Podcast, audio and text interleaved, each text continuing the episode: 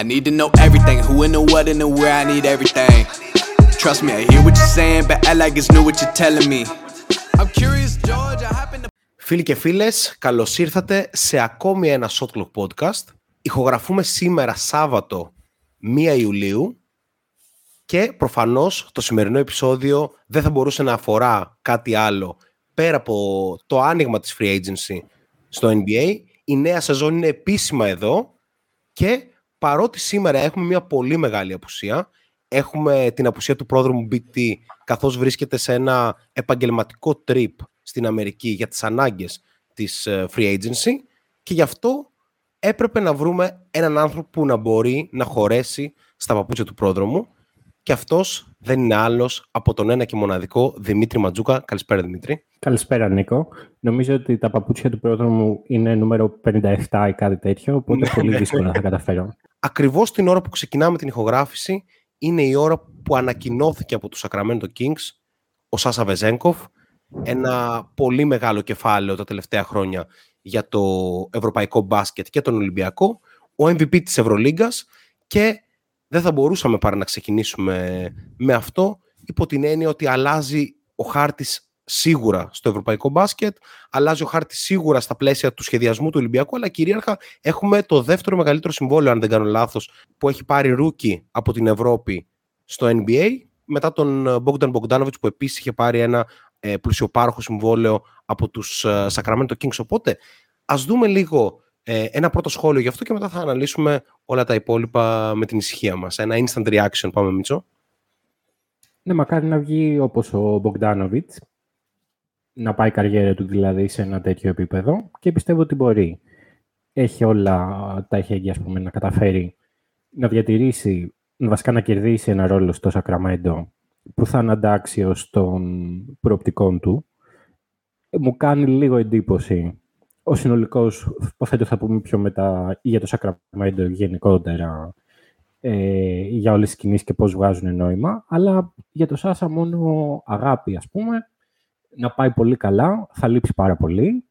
Ε, έχει πολύ ενδιαφέρον το ντόμινο που θα δημιουργηθεί, βγάζεις κάπως δηλαδή το μεγαλύτερο κομμάτι και τώρα θα αρχίσουν να πέφτουν σε όλη την Ευρώπη κομμάτια, να δούμε ποιο θα καταλήξει στον Ολυμπιακό.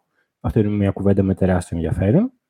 Ε, κάποια ήδη χάθηκαν, αλλά κάποια κομμάτια έχουν μείνει εκεί έξω και θα τέριαζαν σε αυτό το οποίο χτίζεται. Έχω μεγάλη απο... Α, αγωνία να δω πού θα καταλήξει, αλλά για το Σάσα να πω ότι είμαι αρκετά αισιόδοξος ότι θα καταφέρει και να κερδίσει ρόλο και να κλέψει καρδιές εκεί πέρα των Αμερικανών. ε, να πούμε ότι θα υπάρξει αναλυτική συζήτηση σε EuroLeague Edition podcast όσον αφορά το πώς ο Ολυμπιακός μπορεί να καλύψει αυτό το τεράστιο κενό, και φυσικά θα υπάρξουν και βίντεο στο YouTube, το οποίο YouTube, όπως όλοι έχετε δει, το τελευταίο διάστημα πηγαίνει τρένο και έτσι θα συνεχιστεί. Και σε αυτό το σημείο νομίζω ότι πρέπει να κάνω ένα shout-out, Δημήτρη, σε όσο κόσμο μας έχει στηρίξει όλο αυτό το διάστημα, ειδικότερα στους Patreon μας, που χωρίς αυτούς στην πραγματικότητα δεν θα γινόταν όλη η φάση στο YouTube, και συνεχίζουμε με... Μπράβο, Patreons. Thank you, Patreons. Δίνω και εγώ το respect. Ακριβώς. Και πάμε τώρα να τα πάρουμε με τη σειρά. Θα αναλύσουμε την uh, κίνηση του Σάσα Βεζένκοφ, το να, το να πάει στο Sacramento Kings, μαζί με όλο το πακέτο των Kings, οι οποίοι ήταν αρκετά δραστήριοι στην free agency μέχρι στιγμής. Θα έχουμε και άλλα signings, ίσως και όσο... Ήταν όμως... Θα το δούμε. Ήταν θα το δραστήριοι. Δούμε. Θα το δούμε. Ε, πάμε να τα πάρουμε όμως με τη σειρά, καθώς έγιναν πολλές κινήσεις. Το συνολικό μου, ε, το συνολικό μου σκεπτικό για τη συγκεκριμένη free agency είναι ότι δεν είναι από τις πολύ δυνατές. Και αν εξαιρέσουμε το trade που ζήτησε ο James Harden, που δεν πέφτουμε και από τα σύννεφα, γιατί είναι πλέον ο παίχτης στην ιστορία του N B A με τα περισσότερα τίματα για ανταλλαγή ever, με τρία, πρώτα στους Houston, μετά στους Nets και πλέον και στους Sixers. Κατά τα άλλα δεν υπήρχαν πολλές φαντασμαγορικές κινήσεις, αλλά ας πάρουμε τη σειρά. Καταρχήν ας πάμε σε κάποιες κινήσεις, Μίτσο, που έγιναν πριν την free agency, κάποιες ανταλλαγές οι οποίες προξένησαν το ενδιαφέρον του κόσμου. Στα προηγούμενα podcast αναλύσαμε το trade του Chris Paul στους Warriors, του Kristaps Porzingis και του Marcus Smart, ο ένας στο Memphis και ο άλλος στους Celtics. Και ξεκινάμε σήμερα με την απόκτηση του John Collins από τους Jazz, Δεν ξέρω πώς είδες ακριβώς αυτό το signing. Για μένα μου φάνηκε λίγο περίεργο. Από τη μία, ναι, όταν έχεις να πάρεις έναν παίκτη σαν τον Collins στην τιμή ευκαιρίας που βρέθηκαν εδώ να τον πάρουν. Πρέπει να πεις και την τιμή για να ακουστεί και να έχουμε. Α, ακριβώς. Νομίζω ότι η τιμή είναι ο Rudy Gay και ένα πικ. Οπότε η τιμή είναι το τίποτα. Πάνω ακριβώς. Κάτω. Α, αν, ακριβώς, δε, αν δεν κάνω λάθος, και το πικ είναι δευτερού. Είναι, είναι δεύτερο γύρο, ακριβώς. Ναι. Οπότε στην ουσία παίρνουν τον John Collins υπό όρους ότι η Ατλάντα είναι αυτή που ξεφορτώνεται τον Collins. Κάτι που έχει σημασία να συζητήσουμε για το μέλλον της Ατλάντα υπό το πρίσμα και της ύπαρξης του Quinn Snyder εκεί πέρα. Για τους Jazz έχω λίγο ανάμεικτα συναισθήματα, γιατί από τη μία παίρνεις ένα πολύ καλό παίχτη, από την άλλη είναι ένας παίχτης που στην ουσία πέφτει πάνω στη θέση του Lauri Markkanen, ο οποίος προέρχεται από την καλύτερη σεζόν της καριέρας του και δεν νομίζω ότι θα ήταν σοφή κίνηση να τον πας προς το τρία. Και με την παρουσία του Walker Kessler στο πέντε να είναι αδιαπραγμάτευτη, βλέπουμε τον Collins στο επόμενο στάδιο της καριέρας του να είναι έκτος παίκτης στη Utah. Αυτό είναι πολύ καλό νέο για τη Utah, αλλά δεν ξέρω αν ο Collins είναι έτοιμος για μια τέτοια στροφή, ας πούμε, στην καριέρα του. Παραμένει ένας πολύ καλός παίκτης. Ένας παίκτης που θα μπορούσαμε να τον δούμε, ρε παιδί μου, κάποια στιγμή σε ένα ρόλο σαν αυτόν που είχε ο Άρον Γκόρντον π.χ. φέτος στους Nuggets. Δηλαδή σε μια πολύ δυνατή ομάδα να είναι ο τέταρτος παίκτης που κάνει ό,τι χρειάζεται. Αν μια φορά θέλει να βάλει είκοσι πέντε, θα βάλει είκοσι πέντε. Αν μια φορά χρειάζεται να βάλει επτά πόντους και να παίξει όλες τις άμυνες του κόσμου, να κάνει αυτό. Ενδιαφέρον, ναι. Ε, εντάξει, κοίτα, ο, η φάση με τον Collins είχε καταντήσει ένα από τα χειρότερα ανέκδοτα στο N B A. Δηλαδή, ήταν τρομακτικό το πόσο προσπαθούσαν να τον ξεφορτωθούν και πόσο προσπαθούσαν να τον ξεφορτωθούν πριν καν του δώσουν το συμβόλαιο. Ε, αλλά τέλος πάντων, υπάρχει εδώ πέρα κουβέντα. Ρε παιδί μου, ο Collins ήταν ένας παίκτης ο οποίος ε, ήταν ε, overachiever, κάπως να το θέσω, υπό την έννοια ότι όταν ξεκίνησε την καριέρα του στο N B A, όταν έγινε draft, ήταν χαμηλά, ήταν στο δεκαοκτώ δεκαεννιά, κάπου εκεί. Δεν νομίζω ότι υπήρχε πίστη ότι θα γινόταν κάτι τρομερό. Ξεκίνησε κατευθείαν τις δύο χρονιές να ξεπερνάει τις προσδοκίες, αλλά κάπου κόλλησε το θέμα και στην έλλειψη σουτ μάλλον. Το οποίο όμως ήταν κάτι που ήταν δεδομένο από την αρχή. Μετά υπάρχει ο τραυματισμός στο δάχτυλο. Αυτό θυμάσαι τη φωτογραφία που έστειλε ο φίλος μας ο Μίτσος. Ναι, ναι, ναι. Ε, που είναι, ρε παιδί μου, τρομακτική φωτογραφία το τι έχει πάρει, τι έχει μαζευτεί εκεί πέρα στο δάχτυλο. Τώρα, ό,τι και να πούμε, ε, εμένα για τη Utah μου κάνει περισσότερη εντύπωση υπό το πρίσμα του τι draftare κιόλας. Δηλαδή, ε, δεν θα είναι... Ο Markkanen μπορεί να κατέβει στο τρία ενδεχομένως. Μπορεί να είναι ένα... ξέρω εγώ, δεν το συνιστώ.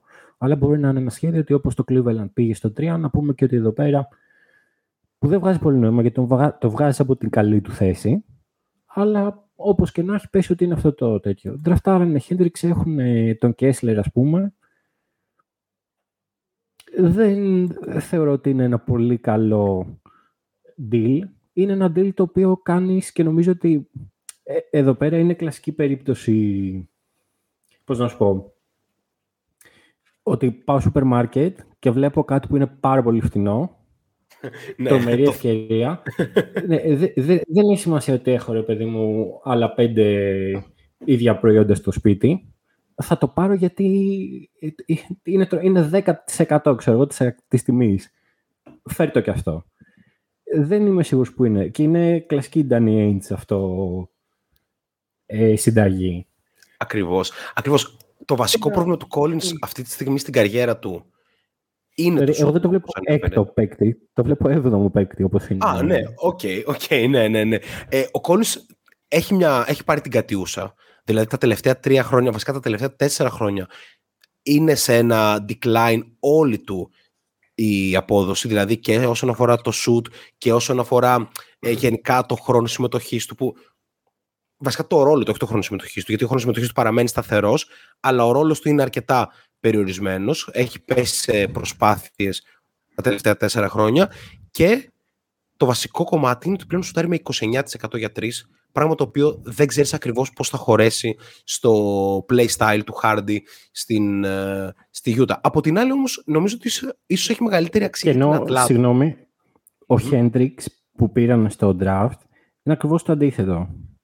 Είναι ο παίκτης που ταιριάζει απόλυτα. Δηλαδή βγάζει λογική τελείως. Δηλαδή που και πάλι μπορείς να πεις ότι ο Χέντριξ πέφτει κάπως στο Markkanen, είναι τεσσάρια. Mm-hmm. Αλλά λες, έχει νόημα ρε παιδί μου, κάπως μπορεί να χωρέσουν και, τα, και οι δύο. Το να βάλεις το Collins σε αυτό, σε αυτή τη συνταγή ας πούμε, δεν βγάζει στο μυαλό μου τουλάχιστον ιδιαίτερο νόημα. Υ- υπάρχει πιστεύεις ενδεχόμενο να δούμε τον Collins να είναι το backup πεντάρι? Νομίζω είναι αρκετά, πιθανό, ναι. Ή, ή, βέβαια είναι αρκετά undersized για αυτό το ρόλο, αλλά ίσως αυτό είναι, είναι το επόμενο βήμα της καριέρας του. Είναι το αντίθετο από τον Kessler. Αλλά ναι, ναι. εκεί πέρα μπορείς ρε παιδί μου να πεις ότι θέλω μια εναλλακτική σε διαφορετικό στυλ. Δεν είναι κάτι, πώς να σου πω, είναι ένας Μόντρες Χάρελ πιο... Πιο μπασκετικός, πιο έξυπνος. Πιο φινετσάτος. Ναι. Φινετσάτος είναι ίσως στυλ. Ναι, ναι, ναι, ναι. Έχει και ένα σουτάκι από μέση απόσταση ας πούμε κάπως. Ε, αλλά ναι, δεν είναι... Είναι το D- ξέρω και για τις δύο ομάδες. Συγχαρητήρια. Ναι, βέβαια η Ατλάντα υπάρχουν αρκετές συζητήσεις. Ξεφορτώθηκε ένα συμβόλαιο χωρίς να πάρει τίποτα. Αυτό, αυτό, να ξεφορτώνεται δηλαδή κάπως για, για λόγους προστασίας των οικονομικών της μπροστά στη νέα σι μπι έι. Από την άλλη όμως φαίνεται να ανοίγει και ένας δρόμος για τον Τζέιλεν Τζόνσον, ο οποίος ήταν αντικειμενικά καλός προς το τέλος της σεζόν, και ίσως εκεί είναι και ένας δρόμος της Ατλάντα, ότι τα πολλά ταλέντα που έχει αυτή τη στιγμή ίσως βρουν περισσότερο ρόλο και χρόνο με την απουσία από το roster του Collins, ας πούμε.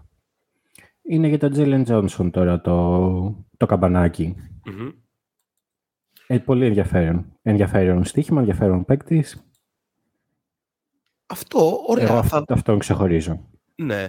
Ε, θα δούμε τώρα πώς θα κινηθεί η Ατλάντα και το επόμενο διάστημα σε άλλες κινήσεις που έγιναν πριν την uh, trade deadline. Ο Ναζ Ριντ πήρε ένα ωραίο συμβόλαιο στα σαράντα πέντε εκατομμύρια, περιπλέκοντας ακόμη περισσότερο την κατάσταση στην Μινεσότα, καθώς πιστεύω ότι ο Ριντ είναι ένας καλός παίχτης, ειδικά στο συμβόλαιο που ήταν πριν, που ήταν σε ένα αστείο συμβόλαιο ένα εκατομμύριο το χρόνο σε μεικτά χρήματα. Αλλά αυτή τη στιγμή τα σαράντα πέντε εκατομμύρια για τρία χρόνια, σε συνδυασμό με την ύπαρξη του Ρούντι Γκομπέρ, σε συνδυασμό με την ύπαρξη του Καρλ-Άντονι Τάουνς, σημαίνει ότι είτε περιμένουμε να δούμε τους Timberwolves να κάνουν trade on downs, και θέλω να μου πεις πόσο πιστεύεις ότι αυτό είναι πιθανό, είτε περιμένουμε τους Timberwolves να έχουν χάσει παντελώς το σχεδιασμό τους. Οπότε παίζουν και αυτό πόσο πιθανό μπορεί να είναι. Ε, κοίτα, εμπειρικά είναι, έχουν χάσει το σχεδιασμό τους εκατό τοις εκατό. Δηλαδή, α, αν το πάμε βάσει την ιστορία. Α, αν η Μινεσότα είναι για κάτι γνωστή, ναι, είναι γι' αυτό ότι τα κάνεις σαλάτα, ας πούμε. Ε, αλλά, κοίτα, στην προκειμένη περίπτωση δεν θεωρώ ότι είναι τόσο παράλογο, υπό την έννοια ότι είναι ένας παίκτης ο οποίος είχε breakout season σίγουρα, είναι καλός παίκτης, τα, το συμβόλαιο δεν είναι κλεψιά, δηλαδή είναι ένα τίμιο συμβόλαιο, ρε παιδί μου, και με βάση το ότι έχουν, τα ποσά που έχουν δοθεί, που θα δούμε και μετά, δεν είναι κακό. Αλλά συμφωνώ ότι δεν βγάζει πολύ νόημα. Νομίζω ότι περισσότερο είναι μια κίνηση στη λογική ότι κρατάμε όλες μας τις επιλογές ανοιχτές για το τι μπορεί να γίνει. Δεν θέλουμε να χάσουμε το Reed, ο οποίος είναι ένας παίκτης ο οποίος κουβάλησε πολύ την προηγούμενη χρονιά με όλους τους τραυματισμούς, ε, πριν τραυματιστεί και ο ίδιος. Αλλά όταν είχε καταλήξει να είναι ο βασικός center της ομάδας, είχε κουβαλήσει πάρα πολύ. Mm-hmm, mm-hmm. Οπότε τον κρατάμε, δεν υπάρχει λόγος να τον χάσουμε. Αν καταφέρουμε να ανταλλάξουμε Towns. Τώρα θα μου πεις που Portland, δεν υπάρχει κάτι άλλο, νομίζω που... Αλλά το Portland φαίνεται, ποιος ξέρει βασικά τι σημαίνει και με το Portland. Άλλη, ναι. ε, περι, άλλη, συζήτηση, άλλη συζήτηση για σήμερα θα έλεγε κανείς, Μίτσο. Ε, να πούμε ότι ο Reed ναι, τέλειωσε ναι. τη σεζόν με, με έντεκα κόμμα πέντε πόντους και πέντε rebound σε δεκαοκτώ λεπτά μεσόωρο. Δεν είναι καθόλου κακή η αριθμή του. Εκτιμώ ότι επιθετικά είναι ένας πάρα πάρα πολύ πρικισμένος παίκτης, αν και αμυντικά βρίσκεται συχνά σε άλλο γήπεδο. Προσπάθησε να δείξει κάποια σημάδια βελτίωσης και το έκανε. Δηλαδή, ε, μερικές φορές που έπαιξε το τέσσερα δίπλα στο Rudy Gobert, κατέβαζε χαμηλά τα πόδια του και έδειξε ότι μπορεί να το κάνει αυτό, κάτι που δεν έκανε ποτέ ο Karl-Anthony Towns.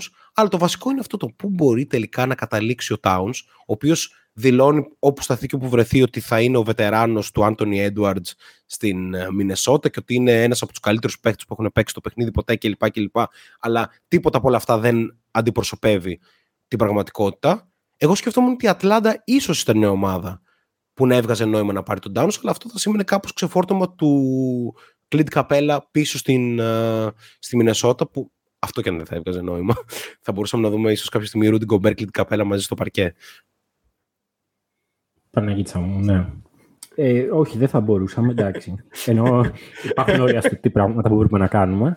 Ακόμη και αν είμαστε στη Μινεσότα. Ε, ε, ε, κοίτα, η Μινεσότα είναι ικανή να το κάνει. Εγώ δεν είμαι διατεθειμένος να το παρακολουθήσω. Όχι διατεθειμένος, ενώ δεν μπορώ να κάτσω να το δω. Καπέλα με Γκομπέρ μαζί. Δηλαδή, καταλαβαίνεις. Υπάρχουν όρια και στα πράγματα που μπορούμε να κάνουμε για να μένουμε ευτυχισμένοι. Έτσι. Και να θέλουμε να ξαναδούμε μπάσκετ. Παρεπιπτόντως, εγώ τον Καπέλα ούτε για Ατλάντα, ας πούμε, θα τον ήθελα, ούτε για οπουδήποτε. Είναι από τις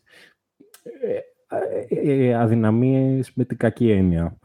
Δεν μπορώ να βλέπω Καπέλα και νομίζω πολλοί κόσμος δεν μπορεί να βλέπει Καπέλα. Αλλά κοίτα πώς τα έχει φέρει η ζωή και η Ατλάντα έχει μείνει εκεί πέρα.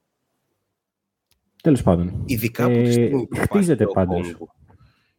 Ειδικά από τη στιγμή που υπάρχει είναι... πάντως και ο Κόγκου, δηλαδή ο Clint Capella θα έβγαζε νόημα σε κάποιες ομάδες όπως τον Dallas, που εντάξει είναι σίγουρα αναβάθμιση σε σχέση με τον Dwight Powell, έναν φίλο της εκπομπής, αλλά υπάρχει ένα πολύ, πολύ μεγάλο ζήτημα σχετικά με το ότι αυτή τη στιγμή η Ατλάντα είχε παίχτες όπως ο Collins και ο Capella που κρατούσαν πίσω παίχτες νεαρότερους και πιθανότητα ε, με, με μεγαλύτερο ταβάνι.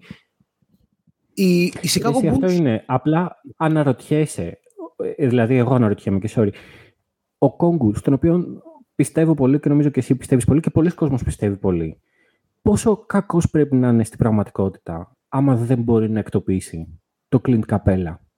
Με διαφορετικούς προπονητές, με... έχουν περάσει ήδη ας πούμε δύο γεμάτα χρόνια όπου υποθετικά έπαιζε. Το χρόνο θα πρέπει να πάρει extension, γίνεται restricted. Mm-hmm. Και ακόμα δεν έχει καταφέρει να προσπεράσει το Clint Capella. Μήπως βλέπουμε κάτι λάθος? Αυτό ρωτάω για τον Okongwu. Ε, πιστεύω ότι είσαι λίγο πιο αυστηρός από όσο είναι ο μέσος general manager και προπονητής απέναντι στον Clint Capella, υπό την έννοια ότι είναι ένας παίχτης που έχει να προσφέρει κάποια πράγματα βάσει της αθλητικότητάς του. Δηλαδή είναι πολύ καλός rebounder, δεν μπορούσε να το πάρεις αυτό. Και επίσης έχει και ένα όνομα στο N B A που γνωρίζουμε πολύ καλά ότι είναι πολύ δύσκολο να μετακινηθείς από τη θέση σου αν είσαι ακόμη σε καλή ηλικία και παράγεις τουλάχιστον βάση ε, αριθμών. Αλλά ας μην σταθούμε σε αυτό, καθώς ε, στο τελευταίο σημαντικό, στα δύο τελευταία βασικά σημαντικά signings πριν από την free agency, σε μια κίνηση που με εξέπληξε, ο Vucevic πήρε είκοσι εκατομμύρια το χρόνο για τρία χρόνια από το Σικάγο, εκεί και αν δεν βγαίνει γιατί νόημα. Σε, γιατί σε εξέπληξε? Γιατί είναι πολλά τα λεφτά για τον Vucevic, ειδικά σε μια ομάδα σαν το Σικάγο, που δεν μπορεί αυτή τη στιγμή να κάνει κάτι παραπάνω από το να μπει στα play-in. Δηλαδή, ο Vucevic θα μπορούσε να έχει έναν εξαιρετικό ρόλο ως backup center, veteran backup center σε μια ομάδα, ή να πάει κάπου που θα είναι όντως η πρώτη επιλογή. Δεν μπορώ να τον δω σαν τρίτη επιλογή πίσω από τον Λαβίν και τον Ντερόζαν. Μου φαίνεται ότι είναι πάρα πάρα πολύ κακό fit που δεν έχει δουλέψει ήδη, έτσι. Δεν ξέρω πώς το βλέπεις. Ε, δεν διαφωνώ με τίποτα. Ε, εκφράζω την έκπληξη μου για την έκπληξή σου, γιατί το Σικάγο έχει μπει σε μία τρύπα εδώ και αρκετό καιρό που δεν μπορεί να βγει και απλά κάνει το ένα λάθος, ας πούμε, μετά το άλλο. Το να δώσει είκοσι για τρία χρόνια, είκοσι το χρόνο, στον τριανταχρονο Vucevic. Ακριβώς. Ε, ναι, ο οποίος, ρε παιδί μου, τον, τον αγαπάω πάρα πολύ. Ήταν και στους Magic. Ένα πολύ σημαντικό κεφάλαιο. Αλλά είναι τριαντατριών χρονών, έχει πολλούς περιορισμούς στο παιχνίδι του. Λόγω της έλλειψης, έτσι, κάποιας δραματικής φυσικότητα, ε, φυσικότητα, physicality. Ναι, ναι, ναι. Ε, οπότε, ναι, δεν βγάζει. Αλλά ακόμη περισσότερο δεν βγάζει νόημα, θυμάσαι τι έχει δώσει το Σικάγο για να πάρει Vucevic.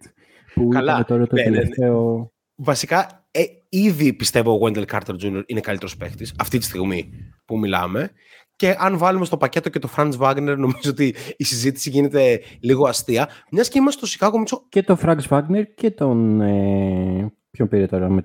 ήταν το δέκατο, ο Τζετ Χάουαρντ. Ναι, ναι, ναι. Εντάξει, είναι, είναι ναι. πάρα πάρα πολύ δύσκολη θέση του Σικάγο όταν μιλάμε για αυτό το trade. Ε, οπότε, έφερε και μόνο αυτό, άμα βλέπεις, ας πούμε, όλα αυτά τα νόματα που έχεις δώσει και τέτοιο. Ναι, εντάξει, ας το κρατήσω και τι γίνει τώρα. Ναι, ναι, ναι. Παρότι λεφτά θα έλεις. Λοιπόν, ε, βέβαια, είχαμε και μια κίνηση ακόμη από το Σικάγο που νομίζω κινείται στα ίδια πλαίσια. Δεν είναι ότι ο Coby White είναι ένας κακός παίχτης και ότι δεν θα μπορούσε να βρει ένα τέτοιο deal σε άλλη ομάδα. Δηλαδή, τα έντεκα εκατομμύρια του χρόνου. Και ότι ο Coby White είναι ένας καλός παίκτης. Για να ακριβώς, τα λέμε όλα. Ακριβώς. Ναι. Δηλαδή, έδωσαν τριάντα τρία εκατομμύρια εγγυημένα στον Coby White για να είναι πιθανότατα ο έκτος παίκτης τους. Έτσι, όπως φαίνεται αυτή τη στιγμή, αν υπάρχει κάποιο πραγματικό πλάνο. Τη στιγμή που ο Coby White είναι ξεκάθαρο ότι δεν μπορεί να παίξει με κανέναν εκ των Ντερόζαν ε, και Λαβίν μαζί στον αγωνιστικό χώρο, γιατί υπάρχει τεράστιο αμυντικό πρόβλημα σε αυτές τις περιπτώσεις. Παρότι εκτιμούσα όταν έβγαινε από το κολέγιο ότι μπορεί να αναπτύξει κάποια point guard skills και θα γίνει άσος, τελικά δεν έχει γίνει αυτό. Είναι ένας καθαράς scoring παίχτης, τουλάχιστον με αυτά που έχει δείξει ως τώρα στην καριέρα του. Και νομίζω ότι το να δεσμεύσεις τελικά ε, τριάντα ένα εκατομμύρια για αυτούς τους δύο παίχτες στην ε, off-season είναι ένα πολύ μεγάλο F σε περίπτωση που βάζουμε βαθμολογίες, ας πούμε, για το Σικάγο από μένα. Νομίζω πάλι με έναν τρόπο είναι μια περίεργη μορφή αυτοδικαίωσης, όπως και στο Vucevic, ότι δεν μπορούμε, ρε παιδί μου, να παραδεχτούμε ανοιχτά ότι έχουμε κάνει μαλακίες εδώ πέρα. Άρα, Coby White δεν είναι ότι είχε τέσσερα χρόνια το πήραμε, ξέρω εγώ, επειδή είδαμε τότε στον North Carolina ένα τυπά το οποίο μοιάζει κάτι πολύ, με κάτι πολύ πιο φανταστικό από αυτό που στην πραγματικότητα ήταν. Ναι. Και... Δεν, δεν φταίει, φταίει ότι εσείς δεν έχετε δει ακόμα το τι θα σημαίνει ο Coby White. Πάρτε τώρα άλλα τρία χρόνια για να παρακολουθήσετε το... Πιστεύεις είναι, του. Είναι κάποιο τύπου έτσι, ε, βα, βαθιο, βαθύς εγωκεντρισμός του Καρνισόβα αυτό. Ότι κάνω σωστή δουλειά, απλά εσείς δεν το βλέπετε και πρέπει να δώσω και άλλα λεφτά και χρόνο για να το δείτε. Απίστευτο μου φαίνεται. Πρα, πραγματικά, πραγματικά δεν ξέρω, αλλά δεν βγάζει. Εντάξει, τώρα το... είναι μια αλληλουχία κινήσεων, όπου κάπως σε παγιδεύει. Και αυτό που είπα πριν, όταν μπεις στο τρι... έχεις πέσει στο τρυπάκι, ας πούμε, έχεις κάνει μια σειρά κινήσεων που οδηγούν προς τα εκεί, μετά πρέπει απλά αυτό που θα έπρεπε να κάνει το Σικάγο τώρα, που είναι το να πατήσει το κουμπί, αν το πατήσει ο ίδιος τζι εμ, ο οποίος οδήγησε την κατεύθυνση προς τα εκεί με πλήρη αποτυχία, είναι... μια τεράστια παραδοχή μιας τεράστιας αποτυχίας που έχει αφήσει το Σικάγο με ένα σωρό υπέργυρους παίκτες και χωρίς πίξ για κάμποσα χρόνια. Όχι πολλά, αλλά έχει δώσει πράγμα. Ναι. Οπότε το να πεις ότι έχει γίνει λάθος, είναι... δεν, δεν λες έχει γίνει λάθος. Λες άμα πεις ότι ρεμπίλ τα διαλάω όλα, παιδιά τα έκανας κατά. Ναι, ναι, οπότε ναι. Δεν μπορεί να το πει αυτό ο Καρνισόβας, οπότε συνεχίζει, ας πούμε. Παρ' όλα αυτά, ακόμα και έτσι θα μπορούσε να κάνει κάτι πιο θεαματικό. Δηλαδή, ακόμα και αν διατηρήσει την ίδια λογική ότι πάμε έτσι με τον βασικό μας κορμό. Ξέρω εγώ. Θεωρώ ότι, ας πούμε, ειδικά από το Coby White, ο οποίος Coby White, να πούμε, έκανε και κάποια καλά παιχνίδια, ας πούμε, φέτος. Mm. Δεν είναι ότι... Αλλά είναι περιορισμένο δυνατοτήτων. Δεν, δεν περιμένεις να σε εκπλήξει. Και Vucevic είναι declining, φαίνεται πάρα πολύ. Φαίνεται και από το τέλος της σεζόν, θυμάσαι που το συζητούσαμε, παίζει το Μαϊάμι να μην ήταν στο τελικό της περιφέρειας, στο τελικό του εν μπι έι, αν απλά είχε παίξει λίγο παραπάνω Drummond αντί για τον Vucevic. Ακριβώς, ακριβώς, ακριβώς. Ο οποίος Drummond, να πούμε ότι έμεινε στο Σικάγο, αυτή ίσως είναι η καλύτερη κίνηση που έκαναν... οι Chicago Bulls προς το παρόν. Τρία εκατομμύρια μόνο, έτσι. Ναι, ναι. Αλλά, Ειλικ... αλλά ειλικρινά... αυτό δεν ήταν κίνηση των Bulls, ήταν κίνηση του Drummond. Ναι, ειλικρινά δεν ξέρω τι παίζει. Δεν ξέρω τι παίζει με τον Drummond. Δεν ξέρω για ποιο λόγο δεν μπορεί να βρει ένα συμβόλαιο σαν κανονικός παίχτης σε μια κανονική ομάδα. Κάπως από εκεί που ήταν σκληρά overrated σε αυτή τη λίγα, έχει φτάσει σε ένα σημείο, είναι ένας από τους πιο υποτιμημένους παίχτες. Και αυτό φάνηκε ακόμη περισσότερο, όπως είπες, και στο, και στο play. Να συνεχίσουμε, να συνεχίσουμε γιατί είναι πολλά τα signings και πάμε να, να μιλήσουμε για τους uh, Sacramento Kings αυτή τη φορά πιο αναλυτικά. Θα μιλήσουμε και για το Sasha πιο αναλυτικά. Οι Kings υπέγραψαν τον Harrison Barnes σε μια κίνηση που πολλοί κόσμος από την κοινότητα του N B A ε, εξεπλάγει. Σε τρία χρόνια πενήντα τέσσερα κόμμα έξι εκατομμύρια είναι η επέκταση του Harrison Barnes. Πάρα πολλοί δημοσιογράφοι και sports analyst της περιοχής του Σακραμέντο φάνηκε να μην ήθελαν αυτή την κίνηση, λέγοντας ότι τώρα που είχε cap space η ομάδα θα μπορούσε να φέρει μια καλύτερη επιλογή ως πέμπτο starter, γιατί αυτό ήταν πάνω κάτω φέτος ο ρόλος του Harrison Barnes στην ομάδα. Έκανε πολύ άσχημα play-off και δεν είναι η πρώτη φορά που κάνει άσχημα play-off ο Barnes, ο οποίος κατά τα άλλα είναι ένας καλός παίχτης. Είναι ρεαλιστικά ένας παίκτης που μπορεί να προσφέρει πολλά, μπορεί να παίξει και στο τρία και στο τέσσερα, μπορεί να σουτάρει, μπορεί να σκοράρει, αλλά είναι το θέμα το αν ήταν η σωστότερη επιλογή για τους Sacramento Kings. Την ίδια στιγμή οι Kings ε, ανανέωσαν και τον Kessler Edwards σε ένα πάρα πολύ team-friendly συμβόλαιο, δύο εκατομμύρια με team option για ένα χρόνο. Νομίζω ότι δεν είναι καν δεδομένο ότι θα είναι μέχρι και τα Χριστούγεννα στην ομάδα ο, ο Edwards, ενώ σε άλλες κινήσεις ανανεώθηκε και ο Τρέι Λάιλς. Δεν ξέρω αν έχω χάσει κάποια άλλη κίνηση του Σακραμέντου. Θα τη δούμε έτσι κι αλλιώς και στην πορεία. Το, το βασικό είναι ότι τον Chris Duarte που έφερε με trade έναντι Δευτέρου. Ακριβώς, τον το Chris Duarte. Καλή κίνηση επίσης για να γεμίσει τον πάγκο. Ε, ένας ο Duarte είναι, ναι, είναι ένα καλό εργαλείο. Προφανώς η προσθήκη του Sasha Vezenkov σε ένα συμβόλαιο τριών εκατομμυρίων, ε, είκοσι εκατομμυρίων για τρία χρόνια. Και εδώ ξεκινάει μια μεγάλη συζήτηση γύρω από το αν όλες αυτές οι κινήσεις συνιστούν αναβάθμιση του Σακραμέντο, αν εκτιμούμε ότι θα υπάρξει κάποια κίνηση σαν αυτές που φάνηκε να θέλουν, δηλαδή φάνηκε ότι ήθελαν τον Kyle Kuzma, τελικά δεν αποκτήθηκε. Φαίνεται να θέλουν το Siakam, δεν ξέρω πώς ε, θα βγει λογιστικά μια τέτοια κίνηση και αν μπορεί να γίνει τελικά, ή τον ο τζι ε, Anunoby. Αυτό που έχουν αυτή τη στιγμή στα χέρια τους οι, οι Sacramento Kings είναι μια ομάδα που είναι λίγο καλύτερη από πέρυσι, αλλά η Δύση είναι αρκετά καλύτερη από πέρυσι. Οπότε δεν εκτιμώ ότι αυτή η Kings, έτσι όπως τους βλέπουμε, είναι ομάδα που θα καταλήξει στους τρεις της Δύσης. Πιθανότατα όχι. Έχουν βελτιωθεί αρκετά ομάδες. Ε, εγώ γι' αυτό είπα, όταν είπες στην εισαγωγή ότι ήταν δραστήριοι, ήταν πράγματι δραστήριοι γιατί έχουν φέρει πέντε παίκτες σύνολο, αλλά στην πραγματικότητα είναι ένα αρκετά βαρε... μια αρκετά βαρετή σειρά γλυλουχία κινήσεων, όπου φέρανε τους ίδιους παίκτες και έχουν προσθέσει απλά τον Sasha. Μπορεί ο Sasha να κάνει τη διαφορά. Θα δούμε. Εδώ πέρα βγάζω μια ένσταση για τον Barnes, δηλαδή έχει φάει πάρα πολύ κράξιμο ε, και δεν είναι και η πρώτη φορά που σηκώνει αυτό την ευθύνη για έναν αποκλεισμό ε, από play-offs. Ε, το έχει πάθει και στο Golden State. Ακριβώς. Αλλά ε, έχω να πω ότι το συμβόλαιο του μου φαίνεται τιμιότατο. Δηλαδή, ε, αν θεωρήσουμε ακριβείς κάποιες φήμες που είχαν κυκλοφορήσει στην αρχή της free agency, ότι ο Barnes θα πάει να, να ζητήσει είκοσι πέντε, κάτι τέτοιο, ας πούμε, δηλαδή μεγαλύτερο από το προηγούμενο, ε, έχει καταλήξει ένα τιμιότατο, πόσο είναι, δεκαέξι δεκαεπτά το χρόνο.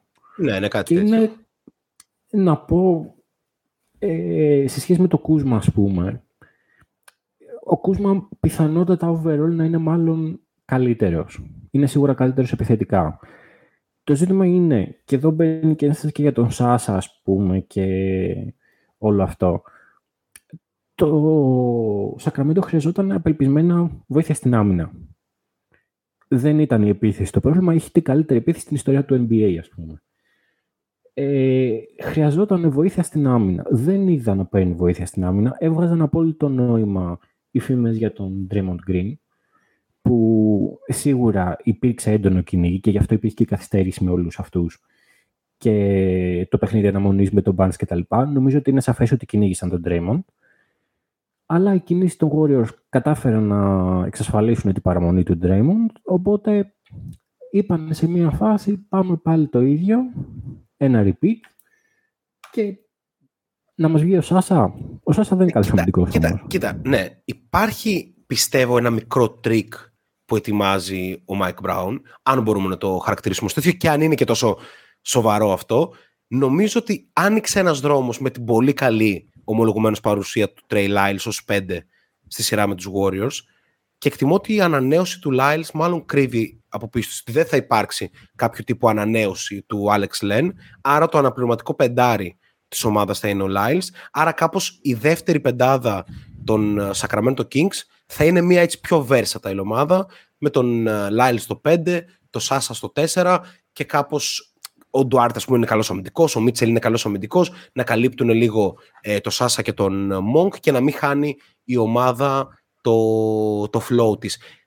Μπορώ να δω ένα, ένα όραμα εκεί πέρα. Ειδικά, εντάξει, δεν μπορούμε να κατηγορήσουμε τους Kings για ποιο λόγο δεν πήραν το Siakam, ας πούμε, για ποιο λόγο δεν υπέγραψε τον Draymond στη free agency. Μην ξεχνάμε ότι είναι μια ομάδα η οποία για πολλά χρόνια ήταν κυριολεκτικά παράδειγμα προς, προς αποφυγή, και αυτό είναι ένα αρκετά σημαντικό στοιχείο που. που πρέπει να κρατήσουμε. Πάμε λίγο, Μίτσο, να δούμε το ρόλο του Σάσα σε αυτήν την ομάδα. Δηλαδή, εκτιμώ ότι αν δούμε το... τους forwards που υπάρχουν, είναι εντάξει, νομίζω ότι ο ρόλος του Κίγκαν Μάρι είναι αδιαπραγμάτευτος. Εκτιμώ ότι του χρόνου θα είναι ακόμη καλύτερος από ό,τι ήταν φέτος, που ήταν ήδη πολύ καλός.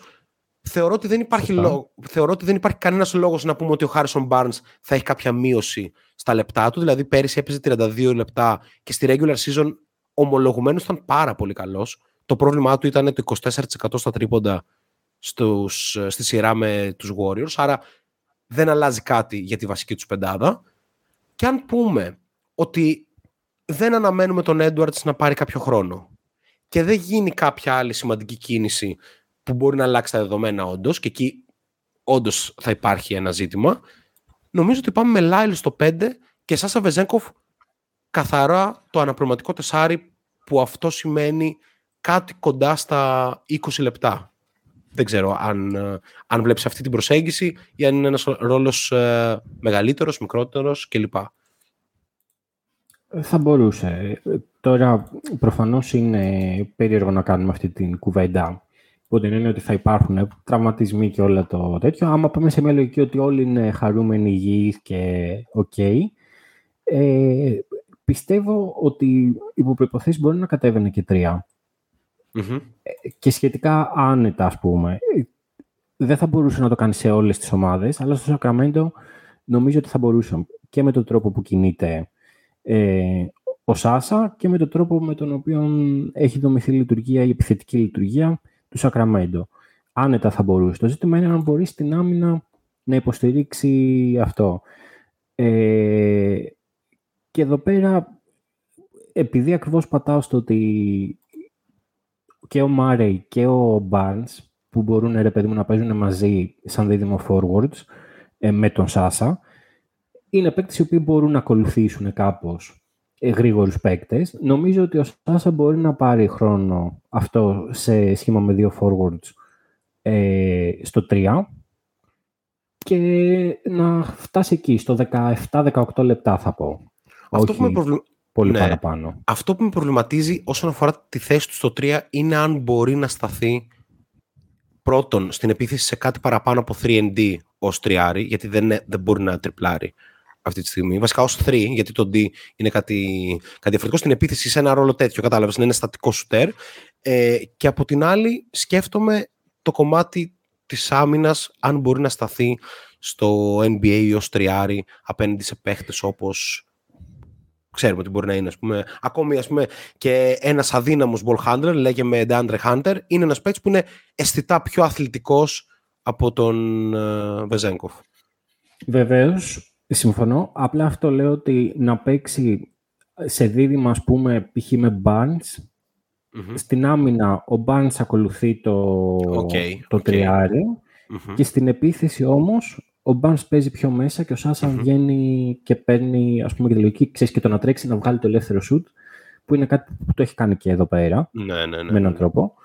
Και επειδή το Sacramento βασίζεται πάρα πολύ στην κίνηση για την δημιουργία φάσεων, ο Σάσα μπορεί πολύ εύκολα να εγκληματιστεί σε αυτό και έχω την εντύπωση ότι μπορεί να το κάνει και από θέση τριαριού.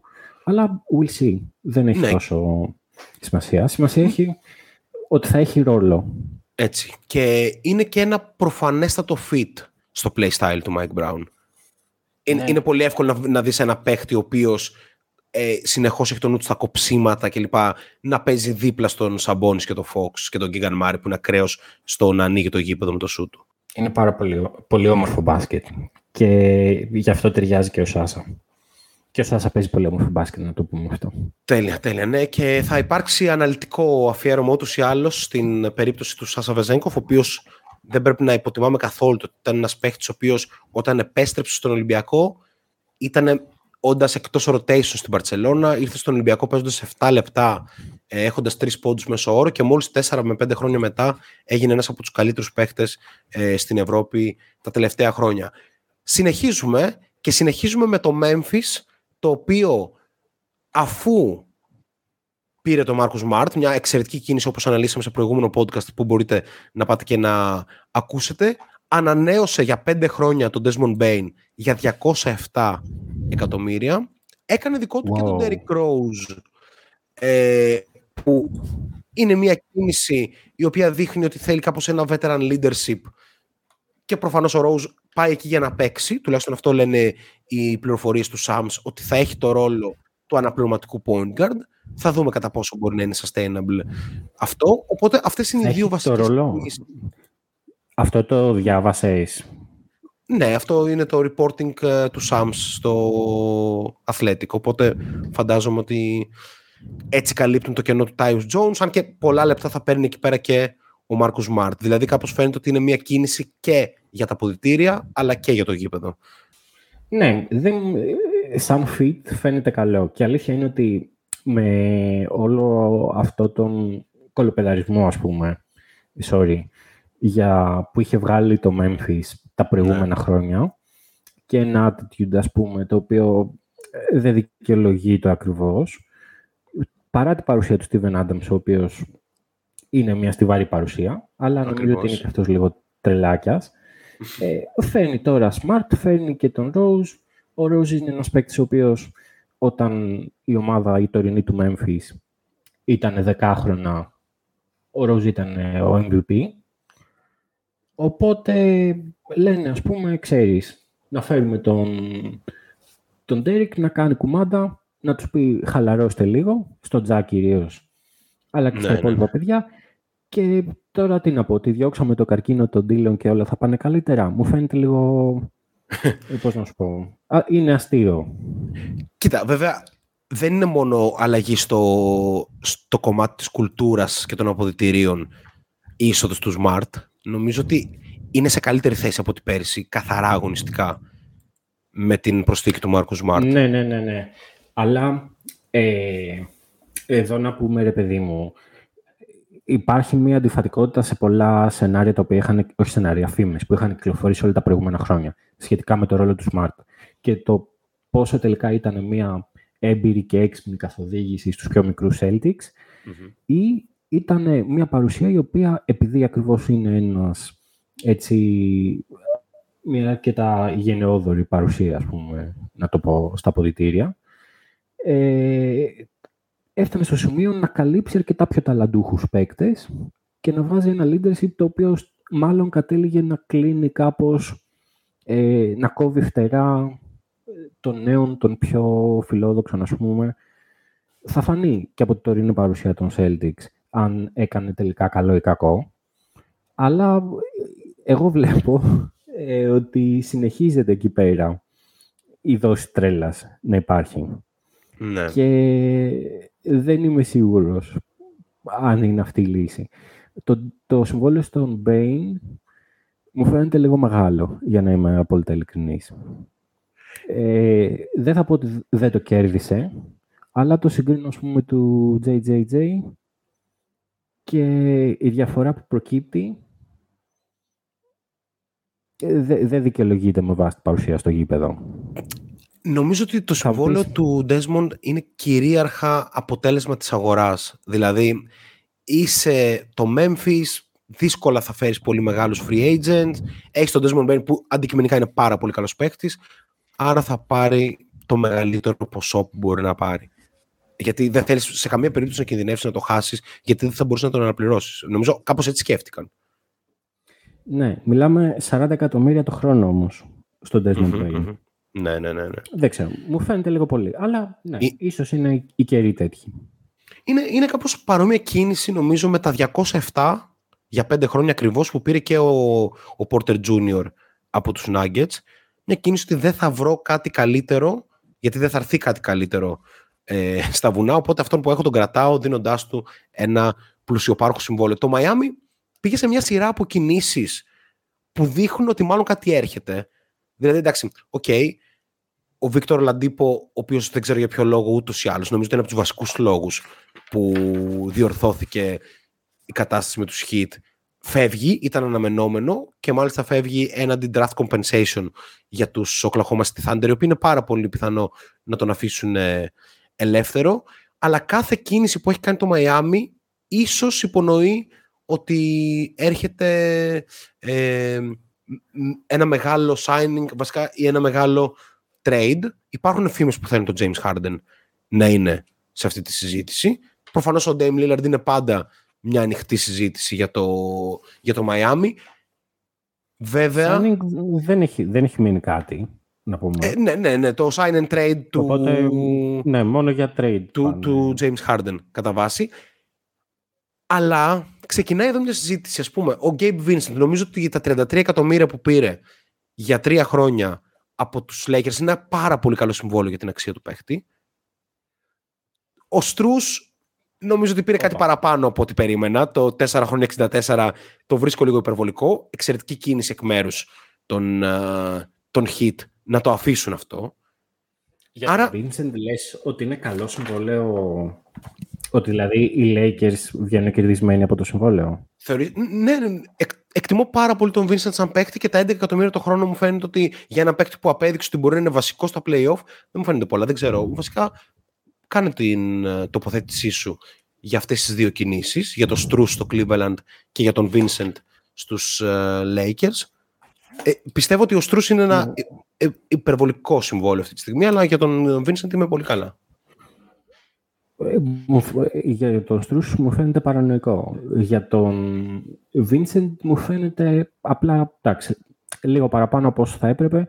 Μου κάνει εντύπωση πολύ περισσότερο το που το υπέγραψε.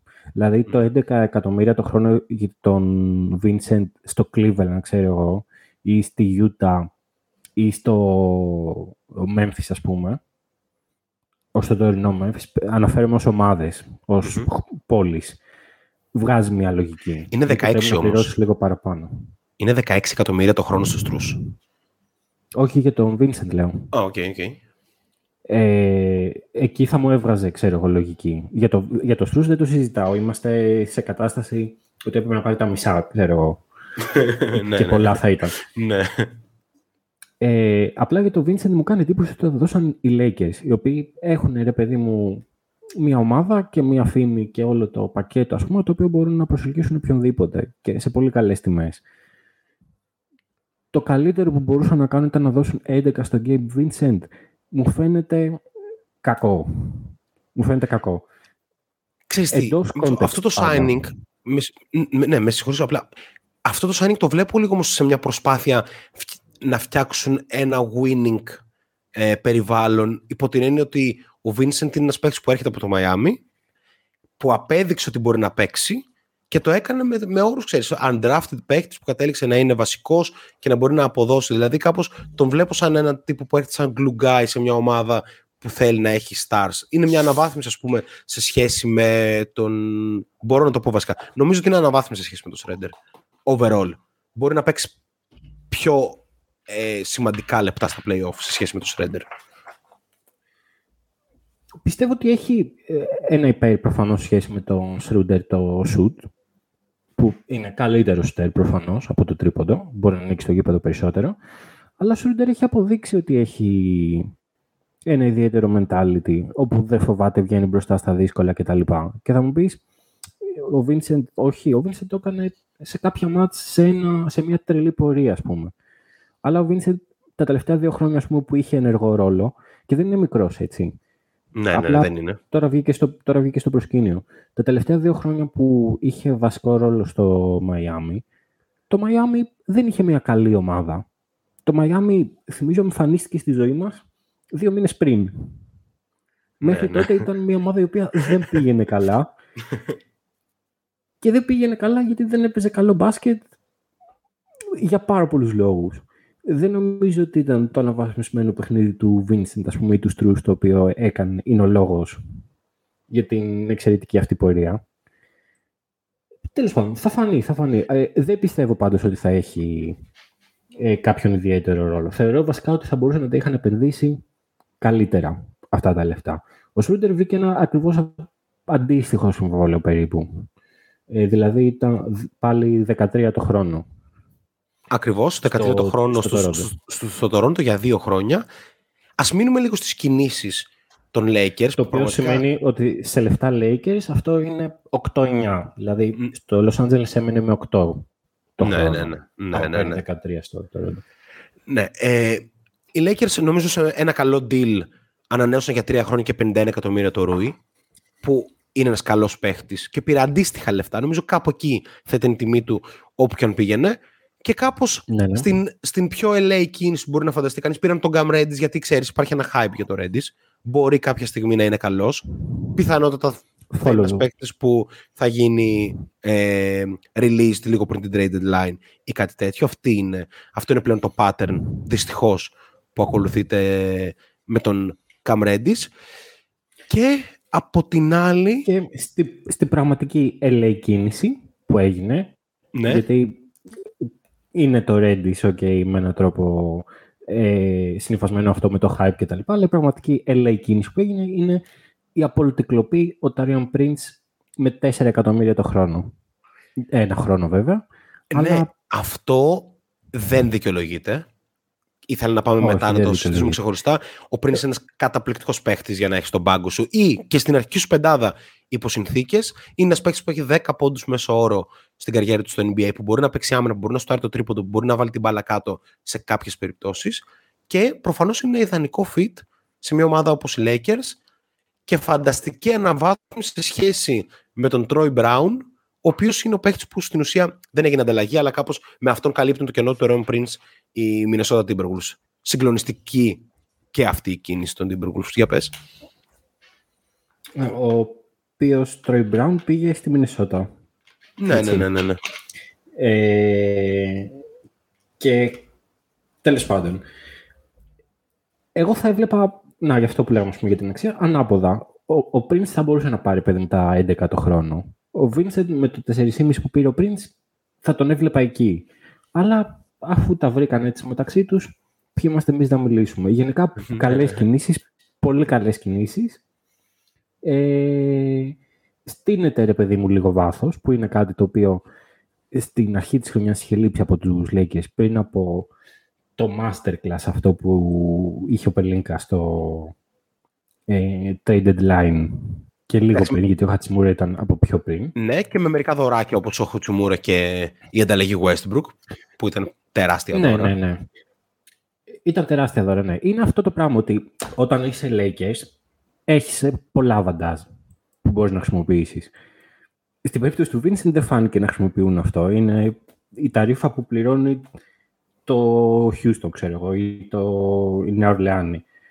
Γι' αυτό μου έκανε εντύπωση. Αλλά overall, πάμε, οι Lakers δηλαδή πάνε πολύ δυνατά. Στην ίδια κατεύθυνση που έχτισαν εδώ και λίγους μήνες. Ακριβώς. Είδανε το λάθος με το, το προηγούμενο. Δεν θέλουν να μην έχουν βάθος. Ε, και επίσης έχουν καταφέρει να μείνουν μακριά από το Ράσελ. Αυτό και ναι, αυτό και ναι, σημαντικό Μίτσο μου. Την ίδια στιγμή, μιας και είπαμε πριν για το Στρούς, στο Cleveland ρεαλιστικά δεν μπορώ να καταλάβω τι συμβαίνει. Καταρχήν υπάρχουν φήμες που θέλουν ανταλλαγή του Darius Garland. Κατά δεύτερον, υπέγραψε μόλις και ο Νιάνγκ. Και ο Σμαν, έτσι. Ναι, υπέγραψε... Μόλις ναι, ναι. υπέγραψε και ο Νιάνγκ και, όπως είπαμε πριν, ο Στρούς. Κανένας από τους δύο δεν θεωρώ ρεαλιστικά ότι είναι καλύτερος, καλύτερο παίχτης από τον Όσμαν, ο οποίος φεύγει. Και αυτό που με προβληματίζει είναι ότι όντως υπήρχε ένα κενό στη θέση τρία και κάθε άλλο παρακαλύπτεται. Εκτιμώ με τους παίκτες. Δεν ξέρω, εντάξει, προφανώς το front office κάτι έχει δει εκεί πέρα, ότι θα καλύψει το τρία τέσσερα με τον Στρούς και τον uh, Niang να είναι οι παίκτες που εναλλάσσονται όταν ο Μόμπλε, ας πούμε, δηλαδή, πήγε στον πάγκο. Με, λευ, με λευκούς overrated παίκτες. Ναι, ακριβώς. Και την ίδια στιγμή σε ένα συμβόλαιο που επίσης δεν μου αρέσει, τα δεκαέξι εκατομμύρια το χρόνο για τον Γκάρις Λεβέρτ. Πολύ, εντάξει, πολύ... Τώρα... Ε, θα θα λήξει ότι είναι ένα καλό συμβόλαιο. Άδικος. Δεν ξέρω, δεν ξέρω. Ε, ο, ο, ο Λεβέρτ, το πρόβλημα του Λεβέρτ... είναι ένα κακό.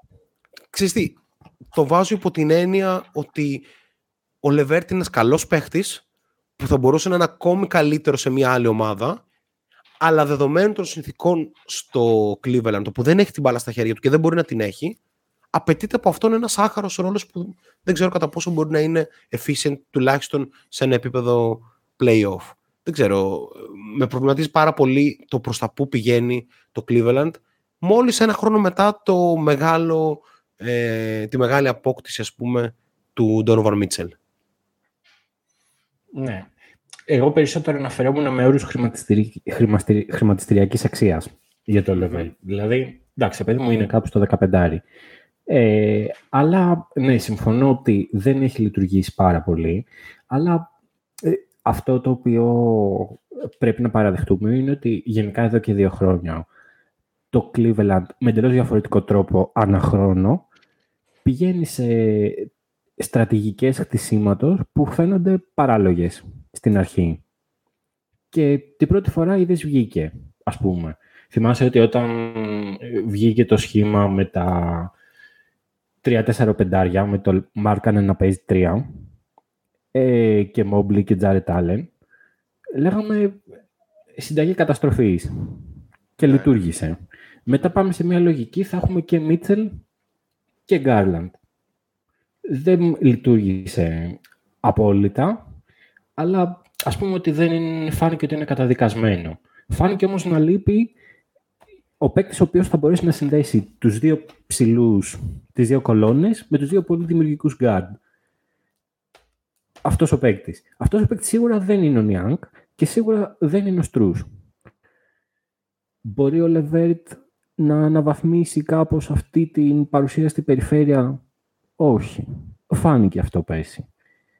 Είναι όμως μια καλή επιλογή για να έρχεται και να παίρνει τις ευθύνες, ας πούμε, του Μίτσελ, ή σε κάποιες περιπτώσεις, άμα ο Μίτσελ μπορεί να κατέβει στον άσο, λέμε τώρα, να... αυτό, για instant scoring, ξέρω εγώ. Ναι, ναι, ναι. Εμένα μια, μια χαρά μου φαίνεται. Δηλαδή, το πρόβλημα δεν είναι τα δεκαπέντε στο Λεβέρτ, είναι τα παραπάνω στον τέτοιον. Καλά, στο Στρούς. Αυτό, αυτό νομίζω είναι, είναι αυτονόητο. Συνεχίζουμε με υπόλοιπα signings. Οι Celtics, παρότι ο Πορζίνγκης είχε ένα χρόνο στο συμβόλαιό του, του έκαναν νέο συμβόλαιο, ε, το οποίο είναι τριάντα εκατομμύρια το χρόνο, εξήντα εκατομμύρια σύνολο για δύο χρόνια για τον Κρίστοφ Πορζίνγκης. Αναλύσαμε στο προηγούμενο podcast, αλλά θα ήθελα και την ε, δική σου γνώμη, Μίτσο. Εκτιμώ ότι είναι μια κίνηση προς τα μπροστά για τους Celtics και πιστεύω ότι ο Πορζίνγκης, μετά την καλύτερη σεζόν της καριέρας του και με ένα δείγμα πολύ καλό και αμυντικά όσον αφορά το ρόλο του ως πεντάρι, αν αξιοποιηθεί ως πεντάρι και όχι ως τεσάρι καθαρά στους Celtics, ίσως υπάρχει ένα, κάτι πολύ ωραίο σε άμυνα και επίθεση. Εκεί πέρα που βέβαια αυτό σηκώνει κάποια ερωτήματα για τον Al Horford, που βέβαια μεγαλώνει, αλλά κυρίαρχα για τον Ρόμπερτ Γουίλιαμς και για το αν θα καταφέρει... Ο Χόρφορντ ναι. δεν μεγαλώνει. Ο Χόρφορντ, εντάξει, είναι κυριολεκτικά ένα βήμα πριν την απόσυρση. Είναι ναι, βέβαια, έχει ένας... βέβαια ο ρόλος του και τα λεφτά του δεν το δείχνουν αυτό, ενώ ότι παραμένει σε πολύ ψηλό επίπεδο και παίρνει και δέκα εκατομμύρια το χρόνο. Αλλά ας δούμε λίγο πώς πιστεύεις ότι είναι η επόμενη μέρα των Celtics με τον Κρίστοφ Πορζίνγκης ως ένας τρίτος πόλος σε άμυνα και επίθεση μετά τους Jays. Ναι, κοίτα, δεν θέλω να κουράσω. Γενικά συμφωνώ με όσα έχετε πει. Ε, εγώ είμαι σε μια λογική πάνω απ' όλα η υγεία. Ότι δηλαδή το μου φαίνεται ακόμα επίφοβο λόγω των πολλών προβλημάτων που έχει και ο Πορζίνγκης αντιμετωπίσει στο παρελθόν, αλλά και, για να είμαστε ειλικρινείς, όλοι αυτοί οι παίκτες, οι unicorns, οι seven footers που όμως είναι πλαστικοί και τα λοιπά, τύπου ο Τσέτ αντίστοιχα ή ο Wemby, θα δούμε στο μέλλον. Είναι μια σωματοδομή η οποία είναι πολύ ε, έτσι, επίφοβοι για σοβαρούς τραυματισμούς και το φοβάμαι πάρα πολύ για τους Celtics. Αν βγάλουμε αυτή την ένσταση από τη μέση, σε συνδυασμό με το ότι ο Smart ήταν ρε παιδί μου ένα σκυλί το οποίο δεν είχαν ναι, ναι. τίποτα, ε, ε, αυτό που κρατάω ως καλύτερο από όλα χαρακτηριστικά, πέρα από τα τεχνικά ας πούμε, είναι ότι αν ισχύουν όλες αυτές οι αναφορές που είπα πριν για το πώς κάπως εμπόδιζε ο Smart ε, το να βγει το leadership ας πούμε μέσα από, το, από τους δύο Jays, να δούμε μήπως τώρα μπορέσουν να αναπτυχθούν σαν όμορφα λουλούδια ας πούμε και να ανθίσουν και να καταφέρουν να κάνουν το, το βήμα επο... μπροστά. Το επόμενο βήμα, ακριβώς. Το επόμενο βήμα. Ναι, που δεν, ένα βήμα έχει μείνει, δεν υπάρχει κάτι άλλο. Ακριβώς, ακριβώς. Είναι πλέον ο τίτλος. Θεωρείς ότι υπάρχει κανένα ενδεχόμενο ο Πορζίνγκης να αμφισβητήσει θετικά, όχι με αρνητικό τόνο, το, το νούμερο δύο στους Celtics? Δηλαδή, το να γίνει ένας παίκτης ο οποίος ρεαλιστικά να, είναι, να προσφέρει είκοσι πέντε πόντους, να είναι δημιουργικός κλπ. Και, και να δείξει έναν άλλο δρόμο στους Celtics ότι ξεσπίσω τον Dayton μπορεί να είναι αυτός. Να σου πω, ε, επειδή είναι ένας παίκτης που τον έχω μελετήσει πάρα πολύ και έχω υποφέρει μαζί του, ε, κυρίως για, για φαντασιακούς λόγους, ε, αυτό που νομίζω ότι δεν θα του επιτρέψει να γίνει το νούμερο δύο είναι η, η έλλειψη σταθερότητας. Mm-hmm. Ότι υπάρχουν οι βραδιές οι οποίες βλέπεις ότι θα πάρει είκοσι πέντε σουτ, το νιώθει, αλλά υπάρχουν, ρε παιδί μου, παιχνίδια που χάνεται. Δεν μπορεί να είναι μια σταθερή. Σε μια άλλη ομάδα, στη Washington, είναι αρκετά εύκολο να είσαι το νούμερο δύο. Αλλά τώρα μιλάμε για τους Celtics που θέλουν να πάρουν πρωτάθλημα. Και εκεί πέρα πρέπει να περάσει τον Jaylen Brown. Ο Jaylen Brown ξέρουμε τι κάνει και επίσης ξέρουμε ότι ο Jaylen θα μείνει, έτσι. Ναι, ε, πλέον είναι φανερό. Είναι φανερό.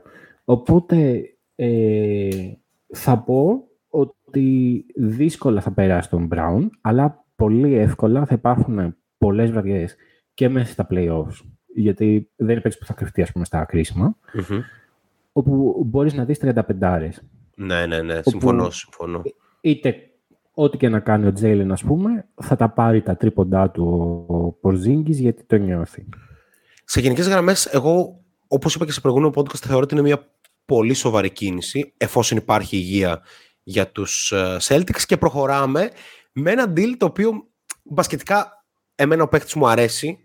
Πιστεύω ότι είναι fit σε οποιαδήποτε ομάδα έχει σοβαρές βλέψεις, αλλά εκατόν εξήντα oh. εκατομμύρια για τον Jeremy Grant είναι πάρα πολλά, ρε φίλε. Είναι πάρα πολλά αντικειμενικά. Δηλαδή, είναι ένας καλός παίκτης, ναι. Είναι ένας παίκτης που απέδειξε ότι μπορεί να έχει και παραπάνω ρόλο από αυτό που τον είχαμε συνηθίσει, ας πούμε, στους Nuggets, εκατό τοις εκατό. Αλλά όχι και εκατόν εξήντα, ρε φίλε. Δεν ξέρω πώς το βλέπεις εσύ. εκατόν εξήντα, εκατόν εξήντα, για πέντε, εκατόν εξήντα για πέντε χρόνια από τους Blazers. Ε, είναι πολλά την άλλη. Είναι πολλά. Ε, κοίτα, και εγώ το συμπαθώ, αλλά είναι πολλά. Και είναι πολλά ειδικά στο context ότι τι κάνει το Portland. Α, ας μας πει κάποιος υπεύθυνο. Δηλαδή, και προφανώς βασικά... η υπογραφή του Τζεράμι κάπως μάλλον είναι σαν να λένε ότι προχωράμε. Ναι, ναι, ναι. ναι, ναι. Έτσι. Δηλαδή, δεν δίνεις εκατόν τριάντα άμα είναι να, να δώσεις τα εννέα στον... εκατόν τριάντα λέω, εκατόν εξήντα στον Τζεράμι, αν να δώσεις τα εννέα στο Σκούτ, ας πούμε, και να πάμε rebuild. Όχι, όχι. Η φάση είναι προχωράμε. Είναι προχωράμε σίγουρα. Ε, ξέρεις τι, σκέφτομαι λίγο... Όμως συνεχίζουν. Το tier παιχτών του, του Jeremy Grant, νομίζω κανένας από αυτούς δεν είναι στα εκατόν εξήντα. Δηλαδή, ποιο είναι το tier παιχτών του Jeremy Grant? Είναι ένας τέταρτος παίχτης σε πολύ ψηλού επίπεδο ομάδα. Αυτό, εκεί πιστεύω είναι ο πύχης του Grant. Ε, τα εκατόν εξήντα ναι. είναι πολύ δύσκολο να τα δεις. Είναι μια μεγάλη συζήτηση για το τι θα κάνουν οι Blazers και περιμένουμε να το δούμε. Ίσως υπάρξουν εξελίξεις σε αυτό το κομμάτι. Και πάμε σε μια ομάδα στην οποία βάζω πολύ ψηλό βαθμό στο τι έχει κάνει ως τώρα στην off-season, με εξαίρεση το big trade. Βασικά όχι, θα τα βάλουμε όλα υπό το πρίσμα του big trade.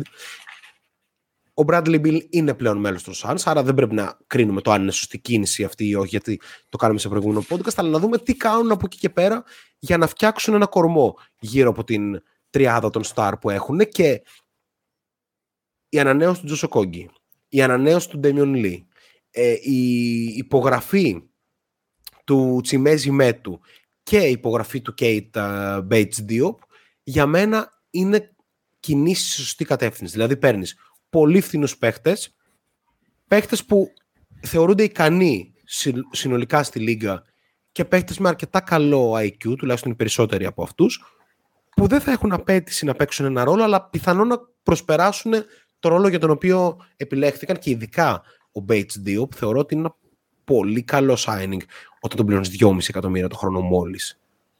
Δηλαδή, είναι πολύ λίγα για ένα παίχτη τόσο ικανό. Ναι. Ε, και έχεις αφήσει και Watanabe και Eubanks. Πολύ ωραία signings και αυτά, ναι. Πάρα πολύ ωραία βασικά. Και είναι όλα εκεί στα δυόμισι εκατομμύρια, έτσι. Με, το... με τα μήνυμα που παίζουν, ούτως ή άλλως. Ναι, ναι, ναι. Οκ, ναι, ναι. ε... okay, κοίτα. Ε, πλέον έχουμε μία εικόνα. Δηλαδή, ξέρουμε ποιοι είναι οι πρώτοι πέντε, ας πούμε, των Suns. Υπέραψαν άλλους πέντε. Έχουμε δέκα παίκτες τώρα. Δίνουν... Αναγ... Όχι, αναγκαστικά δίνουν μόνο τέτοια, μόνο τα μήνυμα, δεν μπορούν, ε, έτσι όπως έχει πάει η φάση. Ε, οπότε δεν έχεις και τεράστιες προσδοκίες. Δεν είμαι τόσο ενθουσιασμένος, για να είμαι ειλικρινής, ή βασικά είμαι αρκετά ενθουσιασμένος υπό την έννοια ότι δεν θα ήθελα οι Suns να πάνε καλά. Οπότε χαίρομαι γιατί ο Bates Diop έδειξε ωραία πράγματα, αλλά ο, ο Bates Diop έχει φτάσει, πόσο είναι, είκοσι οκτώ είκοσι επτά, είκοσι επτά, είκοσι επτά νομίζω. Είναι κάτι τέτοιο, είναι μεγάλος. Ναι, είναι, είναι, είναι μεγάλος. Είναι στο prime. Είναι, ναι, ναι, ναι. Ε, οπότε το να κάνεις το, το ξεπέταγμα, ας πούμε, στα είκοσι επτά σου, ε, εντάξει. Ήταν απλά σε μια ομάδα όπου όποιος ήθελε έπαιζε. Δεν το θεωρώ τόσο τρομερό. Ο Μέτου... διαχρονική αδυναμία. Είναι παίκτης ο οποίος κάθε χρόνο λες θα, κάτι θα κάνει, κάτι θα κάνει, θα ξεπεταχτεί. Ναι. Και έχει περάσει από ομάδες, ας πούμε, που τον έχουν εμπιστέψει ή δεν είχαν άλλους παίκτες, οπότε αναγκαστικά βάζαν αυτόν. Αλλά ούτε στους Kings, ας πούμε, ούτε στους Pace έχει κάνει κάτι θεαματικό. Δεν θα, θα φανταστικός... είναι... δεν θα ήταν φανταστικός ο Μέτου για αντισάσα. Ε, μη πάμε. Εγώ έχω πει θα λέω μάμου. Οκ, okay, okay. ε, ναι. Τέλος πάντων, ο Κόγκι είναι πολύ, καλό, πολύ καλός παίκτης και είναι λογικά και ο παίκτης ο οποίος θα είναι το, το πέμπτο μέλος της πεντάδας. Mm-hmm. Αλλά πιστεύω πραγματικά, με βάση τα ονόματα που βλέπω ότι έχουν παίξει και με βάση τα ονόματα που είναι ακόμα ελεύθερα, ότι θα μπορούσαν να είχαν κάνει καλύτερες επιλογές. Οκ, okay, ε... εμένα μου άρεσε ότι δεν πήγανε σε μια λογική να γεμίσει ο πάγκος με βετεράνους που πλέον δεν είναι σίγουρο κατά πόσο μπορούν να προσφέρουν, όπως έκαναν κάποτε οι Lakers που παίρνουν τον Αρίζα και διάφορους τέτοιου τύπου παίχτες. Αλλά θα δούμε, θα κριθεί και αυτό. Ούτως ή άλλως είναι αρκετά νωρίς ε, στην, ε, και στη free agency. Ναι, αλλά έχει και το. Ας πούμε, έχεις κέι ντι που είναι τριάντα πέντε, έχεις Bill που έχει μπει στα τριάντα. Ναι. Ε, αναγκαστικά θα πας να παίξεις με, με μικρούς. Ναι. Ε, πάμε να δούμε τα υπόλοιπα signings, καθώς πλησιάζουμε σιγά σιγά προς το τέλος. Όπως είπαμε, ο Κούσμα πήρε ένα τετραετές συμβόλαιο για εκατόν δύο εκατομμύρια. Νομίζω ότι είναι ακριβώς στην τιμή του και είναι ένας παίχτης ο οποίος μπορεί, ξέρεις, να διεκδικήσει το ρόλο του πρώτου ή του δεύτερου εκεί πέρα μαζί με τον Jordan Poole, σε μια ομάδα που ρεαλιστικά δεν θα διεκδικήσει τίποτα. Οι Nets έκαναν trade τον Τζο Χάρις. Μπράβο. Μπράβο στο παιδί, και ότι σε ένα-ενάμιση χρόνο maximum θα έχει γίνει με τέτοιο συμβόλαιο trade. Ακριβώς. Σε, σε, κάποιο... σε ένα contender ως τέταρτος, πέμπτος βασικός, ας πούμε. Ε, ναι, και εντάξει, τώρα οι Nets πήραν, έστειλαν τον Τζο Χάρις για δύο second round picks στους Pistons. Οκ, okay, δεν μας απασχολούν οι κινήσεις των Pistons μέχρι να δούμε ότι κάτι βγάζει νόημα. Mm. Ο Σέικ Μίλτον υπέγραψε. Πήραν Μοντεμόρις, που είναι πιο ενδιαφέρον. Ναι, αυτό, αυτό, αυτό, αυτό τα έλεγα μετά, αλλά οκ, okay, εξίσου, δηλαδή δεν αποκλείται ο Μοντεμόρις να φύγει ε, κάπως μετά το trade του, δηλαδή κάπως να δούμε ότι μπορεί να σταλεί και κάπου αλλού. Ε, σε ένα οκ okay signing, η Μινεσότα υπέγραψε το Shake Milton για δύο χρόνια για δέκα εκατομμύρια ευρώ. Ο Τζος Ρίτσαρνσον επέστρεψε στους Heat για να έχει έναν περιορισμένο ρόλο που μπορεί να καλύψει, πιστεύω, ένα κενό που υπήρξε στο roster των Heat. Ο Fred VanVleet, αυτό είναι το μεγαλύτερο signing που έγινε τη χθεσινή μέρα, πήρε εκατόν τριάντα εκατομμύρια για τρία χρόνια απέναντι στους Houston Rockets. Το κεντρικό σύνθημα του Fred VanVleet και το brand του είναι Bet on Yourself. Νομίζω έκανε πολύ καλό bet για τον εαυτό του, ειδικά δηλαδή ο VanVleet πέρασε ένα πολύ καλό μπασκετικό φεγγάρι που ίσως είναι πίσω του. Θα δούμε για πόσο και με τι σημασία. Ε, δεν υπάρχει κανένα στόχος αυτή τη στιγμή στο Houston. Ο VanVleet πάει εκεί πέρα για να γράψει τους αριθμούς του και να παρέχει λίγο leadership στους, ε, στον Thompson, στο Whitmore, στον Jalen Green και ούτω καθεξής. Θα είναι ο de facto αρχηγός και άσος αυτής της ομάδας. Ίσως βοηθήσει στο να μπουν τα πράγματα σε μια τάξη, αν και ο Περσίνος VanVleet ήταν ένας κακός παίχτης, αυτό που είδαμε πέρυσι, αλλά έχουμε δει και καλά στιγμιότυπα. Θεωρώ ότι είναι ένα συμβόλαιο που μια ομάδα που δεν την ενδιαφέρει έδωσε πολλά λεφτά σε έναν παίκτη ο οποίος απλά ήθελε να πάρει τα λεφτά, γιατί κάπως δεν φαίνεται να έχει τεράστια φιλοδοξία αυτή η κίνηση εκ μέρους του VanVleet. Όχι, πήρε τα λεφτά, η δουλειά έγινε. Ναι, ναι, ναι. Bet on yourself, bet on yourself. Ε, θα, θα έβλεπες Houston, ας πούμε, φέτος? Ενώ τύπου να δεις. Όχι, όχι. Ωραία, ωραία. Είμαστε ε, πάρα πολύ. Ε, Είμαστε on the same page. Ε, έχω το. Εντάξει, για να δω το, τον Thompson λίγο παραπάνω. Mm-hmm. Από περιέργεια, ας πούμε, γιατί δεν μπορείς να καταλάβεις αυτοί οι παίκτες πώς θα εξελιχθούν, ειδικά ξέρεις από την Ignite Over... που έρχονται. Ναι, ναι. Ε, οπότε την Ignite, την over... ακόμα χειρότερα. Από την Overtime Elite, ακόμα από χειρότερα. Την... Sorry, ναι, ναι, ναι. ναι. ναι, ναι, ναι. Ε, Αλλά το point είναι ότι δεν είναι το Houston ομάδα. Όσο και αν έχει πολλά ενδιαφέροντα projects, πήρε και το Whitmore. Ναι, ναι, ναι. Συγχαρητήρια. Έχουμε Τζαμπάρι Σμιθ και το Τζαμπάρι θα ήθελα να δω πώς προχωράει. Οπότε ίσως δω λίγο Houston. Αλλά σε, σε προσεκτικές δόσεις. Ναι. Ε, κοίτα, ε, υπάρχει ένα ερωτηματικό στο Houston ότι μήπως ο Ουντόκα είναι όντως όσο καλός προπονητής έδειξε την πρώτη σεζόν με τους Celtics. Οπότε αυτό ίσως να αναδείξει με κάποιο τρόπο κάποια στοιχεία. Συνεχίζουμε με τους αγαπημένους μας Orlando Magic, που έδωσαν ένα συμβόλαιο στην πρώτη μέρα της Free Agency και αυτό δεν ήταν άλλο από τα είκοσι δύο εκατομμύρια για δύο χρόνια. Μια μικρή υπερβολή θα έλεγε κανείς, στον Joe Ingles, που εμείς είμαστε και φαν των Magic και φαν του Ingles, οπότε οκ, okay, καλώς έκανες και τα πήρες. Στην πραγματικότητα δεν είχαν να τα δώσουν πουθενά αλλού και λένε, ξέρεις τι, έχουμε μια ομαδάρα, γιατί την έχουν και το πιστεύω ότι την έχουν. Πρέπει να υπάρχει κάποιος που θα βοηθήσει το, όχι απλά το, το κομμάτι των αποδυτήριων, αλλά και το κομμάτι του άι κιου μέσα στον αγωνιστικό χώρο. Υπό αυτή την έννοια, οκ, okay, είναι πάρα πολλά τα είκοσι δύο εκατομμύρια, αλλά δηλαδή παίρνει περισσότερα από. Ας πούμε, τι λέγαμε πριν, για ποιον, ο, ο Τωρόν πριν πήρε τέσσερα.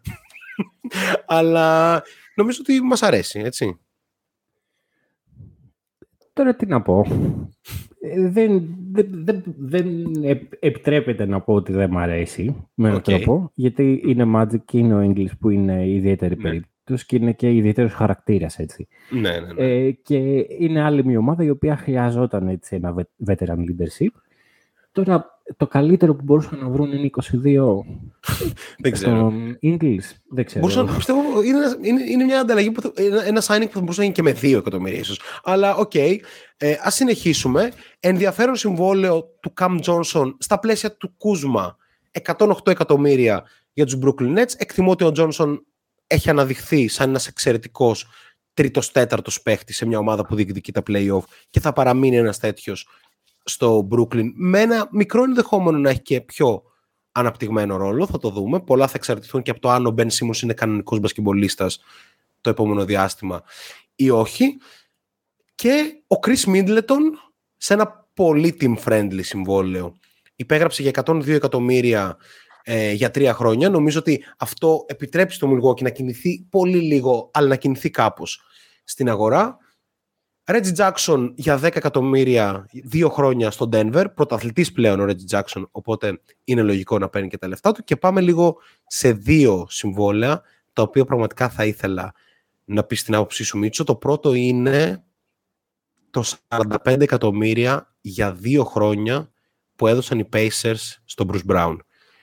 εκτιμώ ότι όσο και αν μου αρέσει και είναι και πρωταθλητής, τα είκοσι δυόμισι το χρόνο είναι πολλά. Ειδικά για μια ομάδα όπως οι Pacers, οι οποίοι βέβαια μάλλον είναι play-off all-in και τέτοιου τύπου κινήσεις. Δεν ξέρω. Ε, έχω, έχω περιέργεια να δω. Συνδυάζεται προφανώς και με την ανανέωση, το extension του, του Tyrese. Ναι, διακόσια εξήντα για πέντε χρόνια. Λοιπόν, ε, τι να πω. Βασικά, επανέρχομαι στο Strus. Βασικά, συνδυάζω την πληροφορία για το Strus.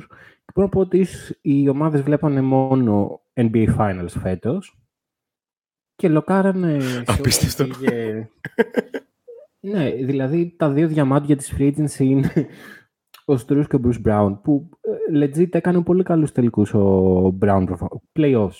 Και, και, και, και σεζόν. Πολύ καλός παίκτης. Ναι, ναι, ναι, ναι, ναι. Πολύ καλός παίκτης. Ε, αλλά δεν υπήρχαν μόνο Denver και Miami, ας πούμε, πάμε να πάρουμε από εκεί να ψωνίσουμε. Ναι, ναι, ναι, ναι. Ε, είναι υπερβολή, είναι μεγάλη υπερβολή. Και ο Bruce, επειδή μου θυμάμαι, ας πούμε, θυμάσαι βασικά, γιατί τα λέγαμε, τη φάση ε, στο Brooklyn που έπαιζε ναι. στην πεντάδα του θανάτου. Ναι, ναι. Και ήταν ε, από τους Πεντάρι. Πολύ καλούς παίκτες. Ναι, ναι, αλλά από τους πραγματικά σε κάποια παιχνίδια ήταν ο καλύτερος παίκτης. Σε μια ομάδα που είχε μέσα Harden, ξέρω εγώ, Durant, Irving και όλο το τέτοιο. Ε, και ήταν ο καλύτερος παίκτης. Εντάξει, μετά είχε τραυματιστεί ο Kyrie, αλλά το point είναι ότι την υδρώνει τη φανέλα, το ξέρεις αυτό. Αλλά δεν νομίζω ότι είναι για ομάδα που δεν είναι πρωταθλητισμού, ας πούμε. Και οι Pacers δεν είναι πρωταθλητισμού. Επίσης δεν νομίζω ότι είναι για πάνω από δέκα δεκαπέντε. Μάξιμουμ, μάξιμουμ. Τα δεκαπέντε είναι... Ναι, ναι, ναι. ναι. Είναι μια υπερβολή. Έτσι. Ε... Ένα πολύ ωραίο συμβόλαιο αντίθετα με είναι αυτό. Είναι καλύτερος παίκτης από τον Gabe Vincent, ας πούμε, που πήρε δεκατρία. Ναι. Ε, έντεκα από όσο πήρε. Πολύ καλύτερος παίκτης. Οπότε βλέπω. Χαιρόμαστε και, και για τον Bruce που πληρώθηκε, αλλά κρίμα και γιατί μου άρεσε πολύ και η περιφέρεια της Ινδιάνα. Βέβαια, ο Brown με έναν τρόπο παίζει παντού στο γήπεδο, δεν μπορείς να το βάλεις center, αλλά... Κοίτα, ναι, okay. έχει, ενδια... έχει ενδιαφέρον κρίμα, βέβαια. Νιώθω ότι θα πάρει, θα πάρει λεπτά από τον Νέμχαρτ. Ναι. Που... δεν θα ήθελα να συμβεί αυτό. Έχει ενδιαφέρον βέβαια ότι θα είναι στα πλαίσια του Καρλάιλ, ένας προπονητής ο οποίος θα βρει έναν τρόπο να το κάνει να δουλέψει. Εκτιμώ. Ένα πάρα πολύ ωραίο signing είναι τα πενήντα τέσσερα εκατομμύρια για τέσσερα χρόνια του Jones στους Pelicans. Εκτιμώ ότι είναι value for money ah, συμβόλαιο εκατό τοις εκατό. Ένα από τα λίγα value for money που συζητήσαμε, όπως είναι και του Middleton value for money. εκατόν δύο εκατομμύρια για τον Middleton δεν είναι καθόλου άσχημα. Ε, ακόμη κι αν υπάρχει ένα αγωνιστικό decline ενδεχομένως, που θα το δούμε αν υπάρχει φέτος που θα είναι υγιής. Και οι Warriors υπέγραψαν για τέσσερα χρόνια τον Draymond Green στα είκοσι πέντε εκατομμύρια το χρόνο, εκατό εκατομμύρια δηλαδή το σύνολο. Not bad at all, νομίζω, κίνηση για τους Warriors. Ε, χρηματικά μιλώντας, οι Warriors που είναι σε ανάγκη να συνδυάσουν τον πρωταθλητισμό με ε, το υπέρογκο ποσό το οποίο δαπανούν αυτή τη στιγμή στους μισθούς. Γι' αυτό έφυγε και ο Jordan Poole. Καλύφθηκε με, με τον Chris Paul που έχει συμβόλαιο μόνο για μία χρονιά. Και πάμε τώρα να παίξουμε ένα γρήγορο fill in the blank, Μίτσο. Υπολογίζουμε να μας βγει σαράντα λεπτά το σημερινό podcast. Δεν γινόταν να μην ξεφύγουμε εμείς από το χρόνο. Ε, πάμε να παίξουμε okay, ένα fill in the blank, όπου εγώ στην ουσία θα λέω το όνομα των εναπομείναντων free agents που έχουν μείνει και εσύ απλά θα συμπληρώνεις με μια πολύ πολύ μικρή αιτιολόγηση που θα ήθελες, ποια θα ήθελες να είναι η ομάδα ε, που θα τους πάρει, με, ξαναλέω, μοναδική επιλογή ομάδα. Δηλαδή δεν μπορείς να πεις θα τον ήθελα εκεί ή εκεί, οπότε καταλαβαίνεις ότι είσαι σε μια πολύ απαιτητική θέση αυτή τη στιγμή και δεν ξέρω αν αισθάνεσαι εντάξει με αυτό. Όχι, θα αισθανόμουν πολύ καλύτερα. Καταρχάς θα το ήξερα από πριν. Αλλά... τώρα το σκέφτηκα. Οπότε... προχωράμε. Ναι, ναι, ναι. ναι. Λοιπόν, ε, ξεκινάω με τη λίστα όπως ακριβώς την έχει το Spotrac. Αν υπάρχει κάποια ανανέωση από το Twitter, ε, σημαίνει ότι έχει γίνει κάποιο λάθος, οπότε αγνοήστε το τι είπαμε με τον ε, ο, με το, με το, το μόνο Μίτσο. Που έχω δει να βγει mm-hmm. και τώρα είναι άλλη μια πολύ καλή υπογραφή των Lakers που πήραν τον Jackson Hayes. Α, πολύ ωραίο. Σε τιμή. Mm-hmm. δεν έχει βγει, υποθέτω σε κάτι πολύ φτηνό. Ναι, στην ουσία αλλάζουν το Mo Bamba με τον Hayes. Ναι, ακριβώς. Λοιπόν, ε, ο Russell Westbrook, το τελευταίο του συμβόλαιο ήταν σαράντα έξι εκατομμύρια. Δεν θα βρει άλλο τέτοιο. Όχι. Στα τριάντα πέντε του πλέον έδειξε κάποια καλά στοιχεία όταν τον πήραν οι Clippers και ακόμη καλύτερα όταν οι Clippers τον είχαν πάρα πολύ ανάγκη, όταν δεν τερματίστηκε ο George και ο Λέοναρντ. Παρ' όλα αυτά δεν ξέφυγαν από το Russell Westbrook Experience, το οποίο περιέχει, ξέρεις, ένα μάτσο το οποίο είναι εκοφαντικά καλός και ένα μάτσο που είναι εκοφαντικά κακός. Άρα θα ήθελες να δεις το Russell Westbrook στους κενό και ένα συμβολάκι που θα του έδινες. Πολύ περίεργη περίπτωση Westbrook. Ναι, κοίτα, Westbrook δεν παίρνει τίποτα παραπάνω από mid-level, νομίζω, αυτή τη στιγμή.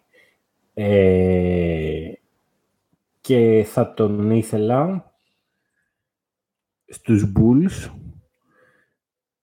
για να γίνει κουγκί. Κουγκί εννοώ, ναι, ναι, ναι, ναι, ναι. όχι ότι θα ανατιναχθεί την ομάδα, αλλά ρε παιδί μου, εκεί με όλη τη δυσλειτουργία της ομάδας, να πετάξεις, ε, ο Λόνσο μένει για άλλο ένα χρόνο, έτσι. Ναι, αυτό είναι πολύ στενάχο. Ναι. Και αυτό ήθελα να πω πριν, ότι ό,τι έφτιαξαν οι Bulls πρέπει να το βλέπουμε και λίγο από το πρίσμα του το ότι ίσως το σημαντικότερο κομμάτι τους δεν έπαιξε παρά μόνο δεκαπέντε παιχνίδια ή κάτι τέτοιο. Ναι, να μην είμαστε αυστηροί, έχεις δίκιο. Ε, φέρανε βέβαια τον Javon Carter με έξι εκατομμύρια το χρόνο, όχι πολύ κακό, αλλά παραμένει ένα κενό στον νόσο, δεν νομίζω ότι ο... ο Coby White είναι λύση, οπότε από τη στιγμή που διακρίνω και δεν έχουν ανανεώσει το Sun μου, έτσι, mm-hmm, ναι, ναι. Που, που είναι μια ενδιαφέρουσα περίπτωση.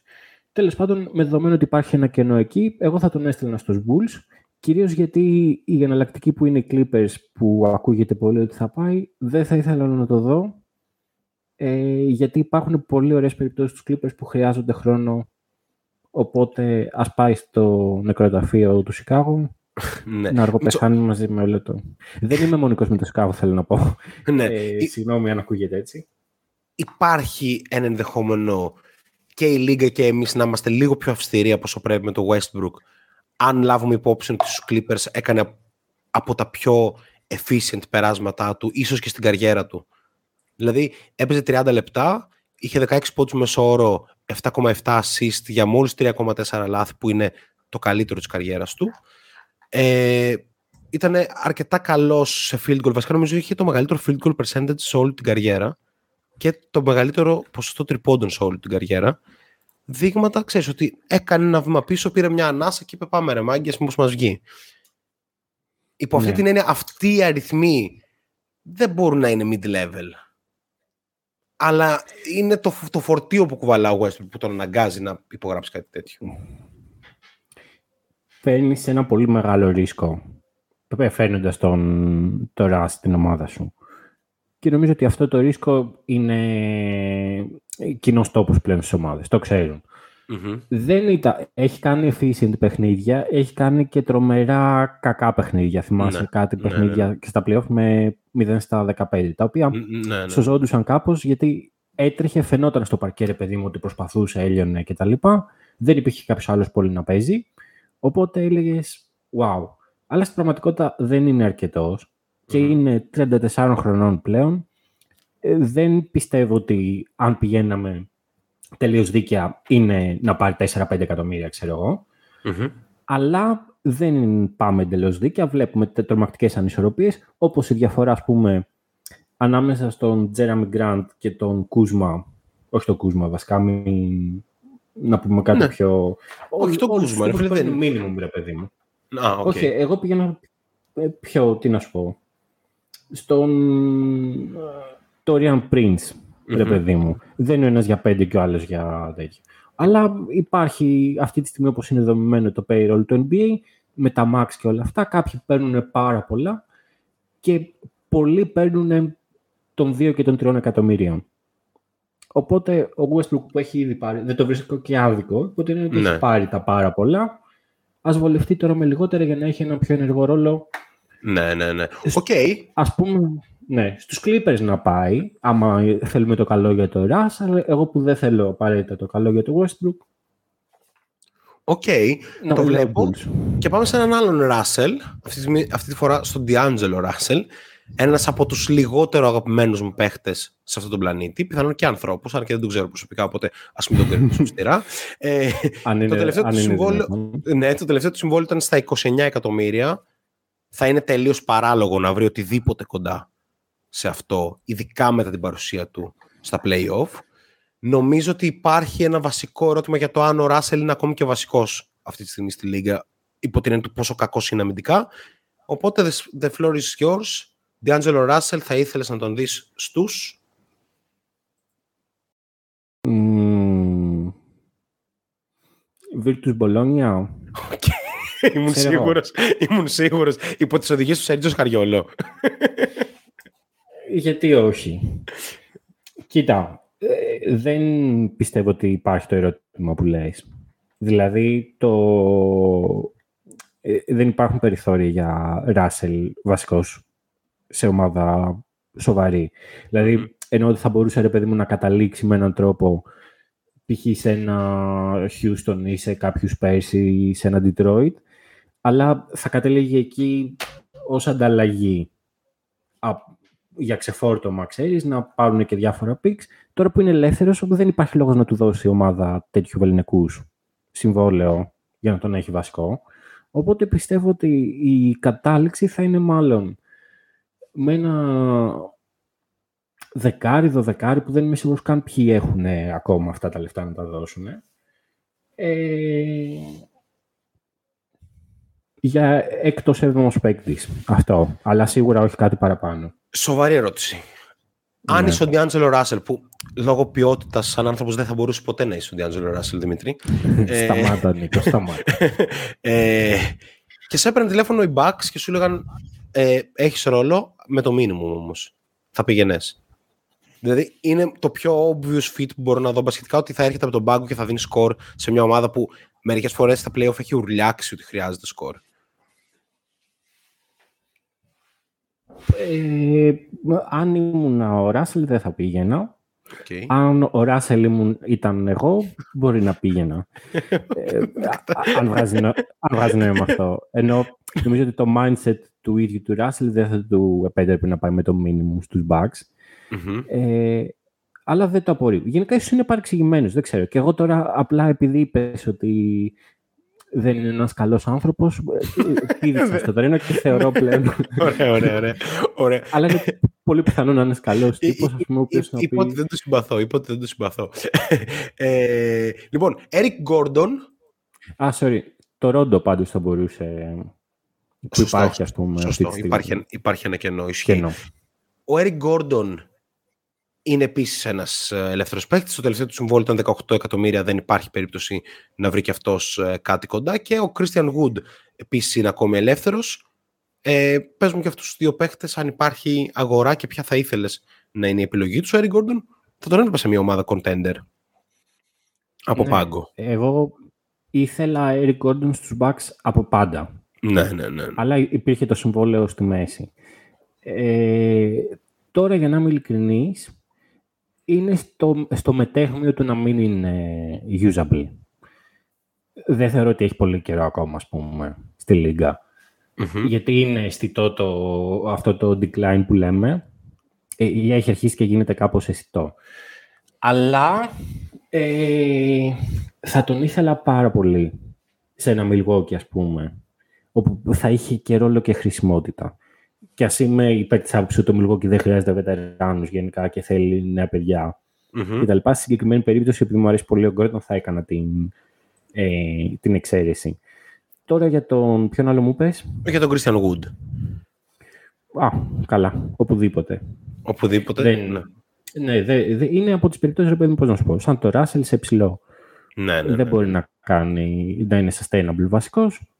Θα πάει κάπου που θα έχει ένα ε, καλό ρόλο να έρχεται από το πάγκο, να σκοράρει, ας πούμε, κτλ. Δεν μου έχεις πει τον πιο βασικό ε, free agent ακόμα. Ε, μιλάμε για τον Μπρουκ Λόπεζ. Μιλάμε για τον Μπρουκ Λόπεζ. Εκτιμώ, δεν τον είπα, γιατί πιστεύω ότι οι Bucks δεν διαπραγματεύονται την ύπαρξή τους στο roster. Δηλαδή απλά πιστεύω ότι κάτι τεχνικό έχει κρατήσει τους Bucks να μην τον έχουν ανακοινώσει ήδη. Κάπως πήγανε πρώτα για τον Middleton και τώρα αναμένεται να πάνε για τον Brook, ότι σήμερα το βράδυ θα δούμε κάτι τέτοιο, εκτός αν έχεις κάποια άλλη εικόνα. Εικόνα δεν έχω, δεν έχω καμία εικόνα.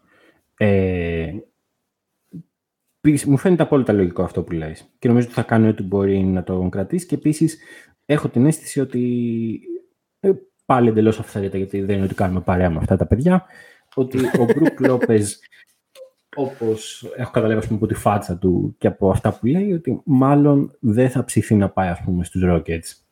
Ναι, ναι. Με ένα σίγουρα μεγαλύτερο συμβόλαιο, ας πούμε. Ε, λογικά, ναι, θα μείνει. Θα εκπλαγώ αν δεν μείνει, αλλά είναι πάρα πολύ σημαντικό να μείνει και αν δεν μείνει, δεν ξέρω τι θα γίνει. Είναι και δηλαδή, τριάντα πέντε χρονών να... πλέον ο Μπρουκ. Είναι τριάντα πέντε, ναι. Ναι, βέβαια, γιατί... πιθανόν είναι καλύτερος από ποτέ. Η, πιθανόν η χρονιά που πέρασε να ήταν η καλύτερη σεζόν που είχε ποτέ στην καριέρα του. Αναφέρω τέσσερα ονόματα ε, και πήγαινε, στείλ τα όπου θέλεις. Μπορείς να τα στείλεις δηλαδή και στην Ευρωλίγκα και στην Κίνα και στην Αυστραλία κλπ. Τα ονόματα όχι, είναι ποτέ. Ο Κέλι Ούμπρε Τζούνιορ. Κίνα, ναι, είναι ο Ντίλον Μπρουκς.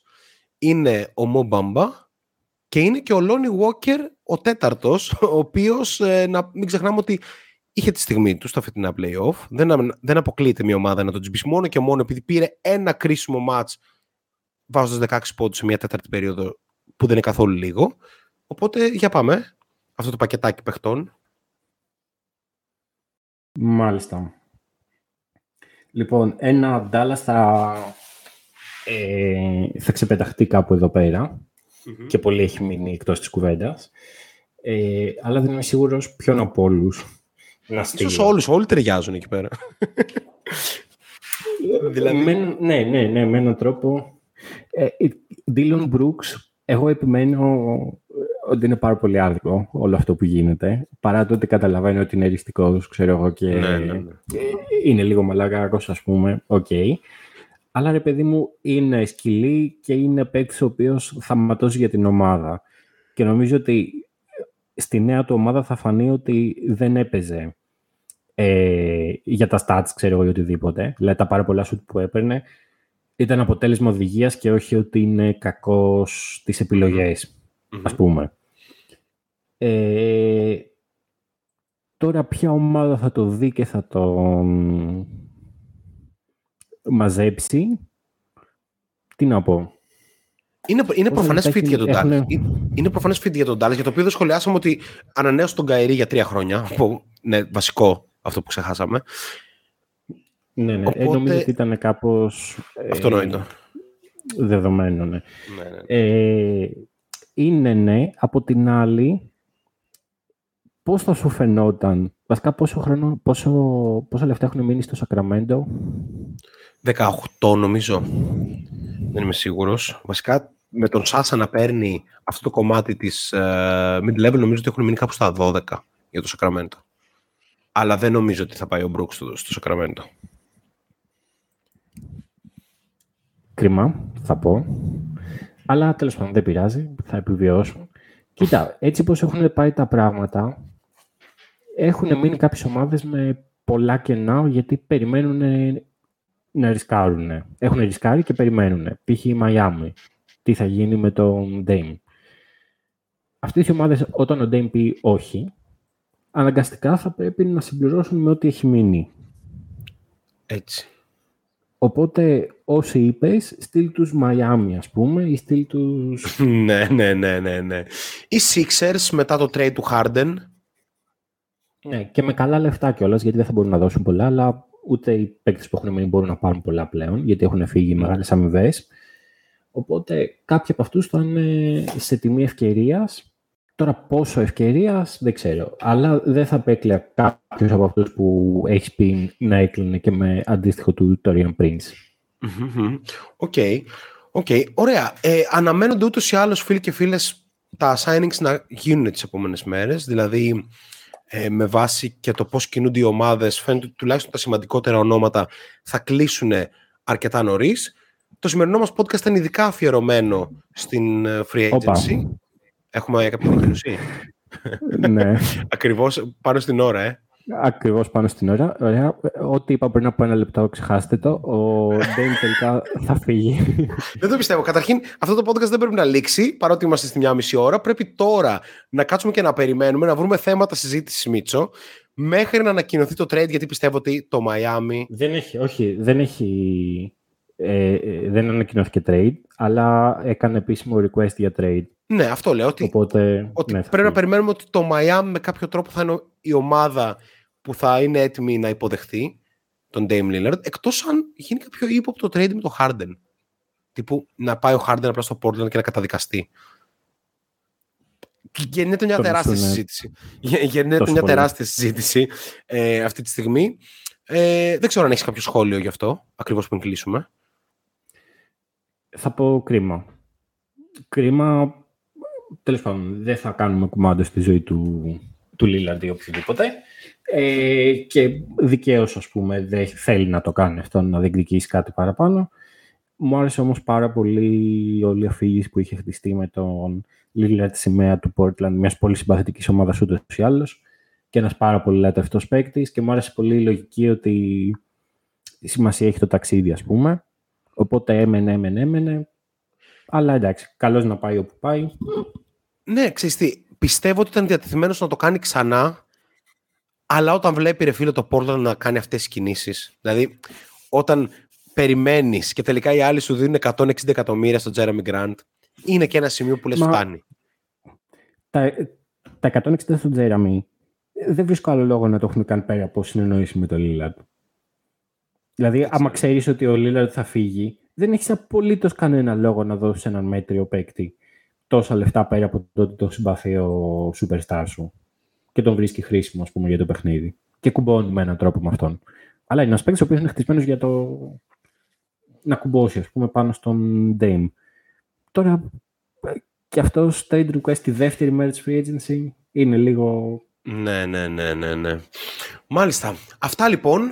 Ε, ευχαριστούμε που μας ακούσατε ε, για άλλη μια φορά μέχρι και τώρα. Ξέρετε τι πρέπει να κάνετε. Αυτό που πρέπει να κάνετε δεν είναι παρά να μας ακολουθήσετε στο Spotify, να βάλετε πέντε αστεράκια γιατί σας αρέσει αυτό που ακούτε. Ο πρόδρομος θα επιστρέψει από το επόμενο καιρός podcast. Ήταν εκτάκτος εκτός σήμερα. Είχαμε μαζί μας τον Δημήτρη Ματζούκα. Μίτσο, σε ευχαριστούμε πάρα πολύ για την παρουσία σου. Ο, εγώ ευχαριστώ. Και ε, από εκεί και πέρα συνεχίζουμε δυναμικά με το νέο μας περιοδικό που έρχεται στο Patreon, οπότε μην ξεχάσετε να γίνετε συνδρομητές για το περιοδικό μας, για το merch μας και για πολλά ακόμα.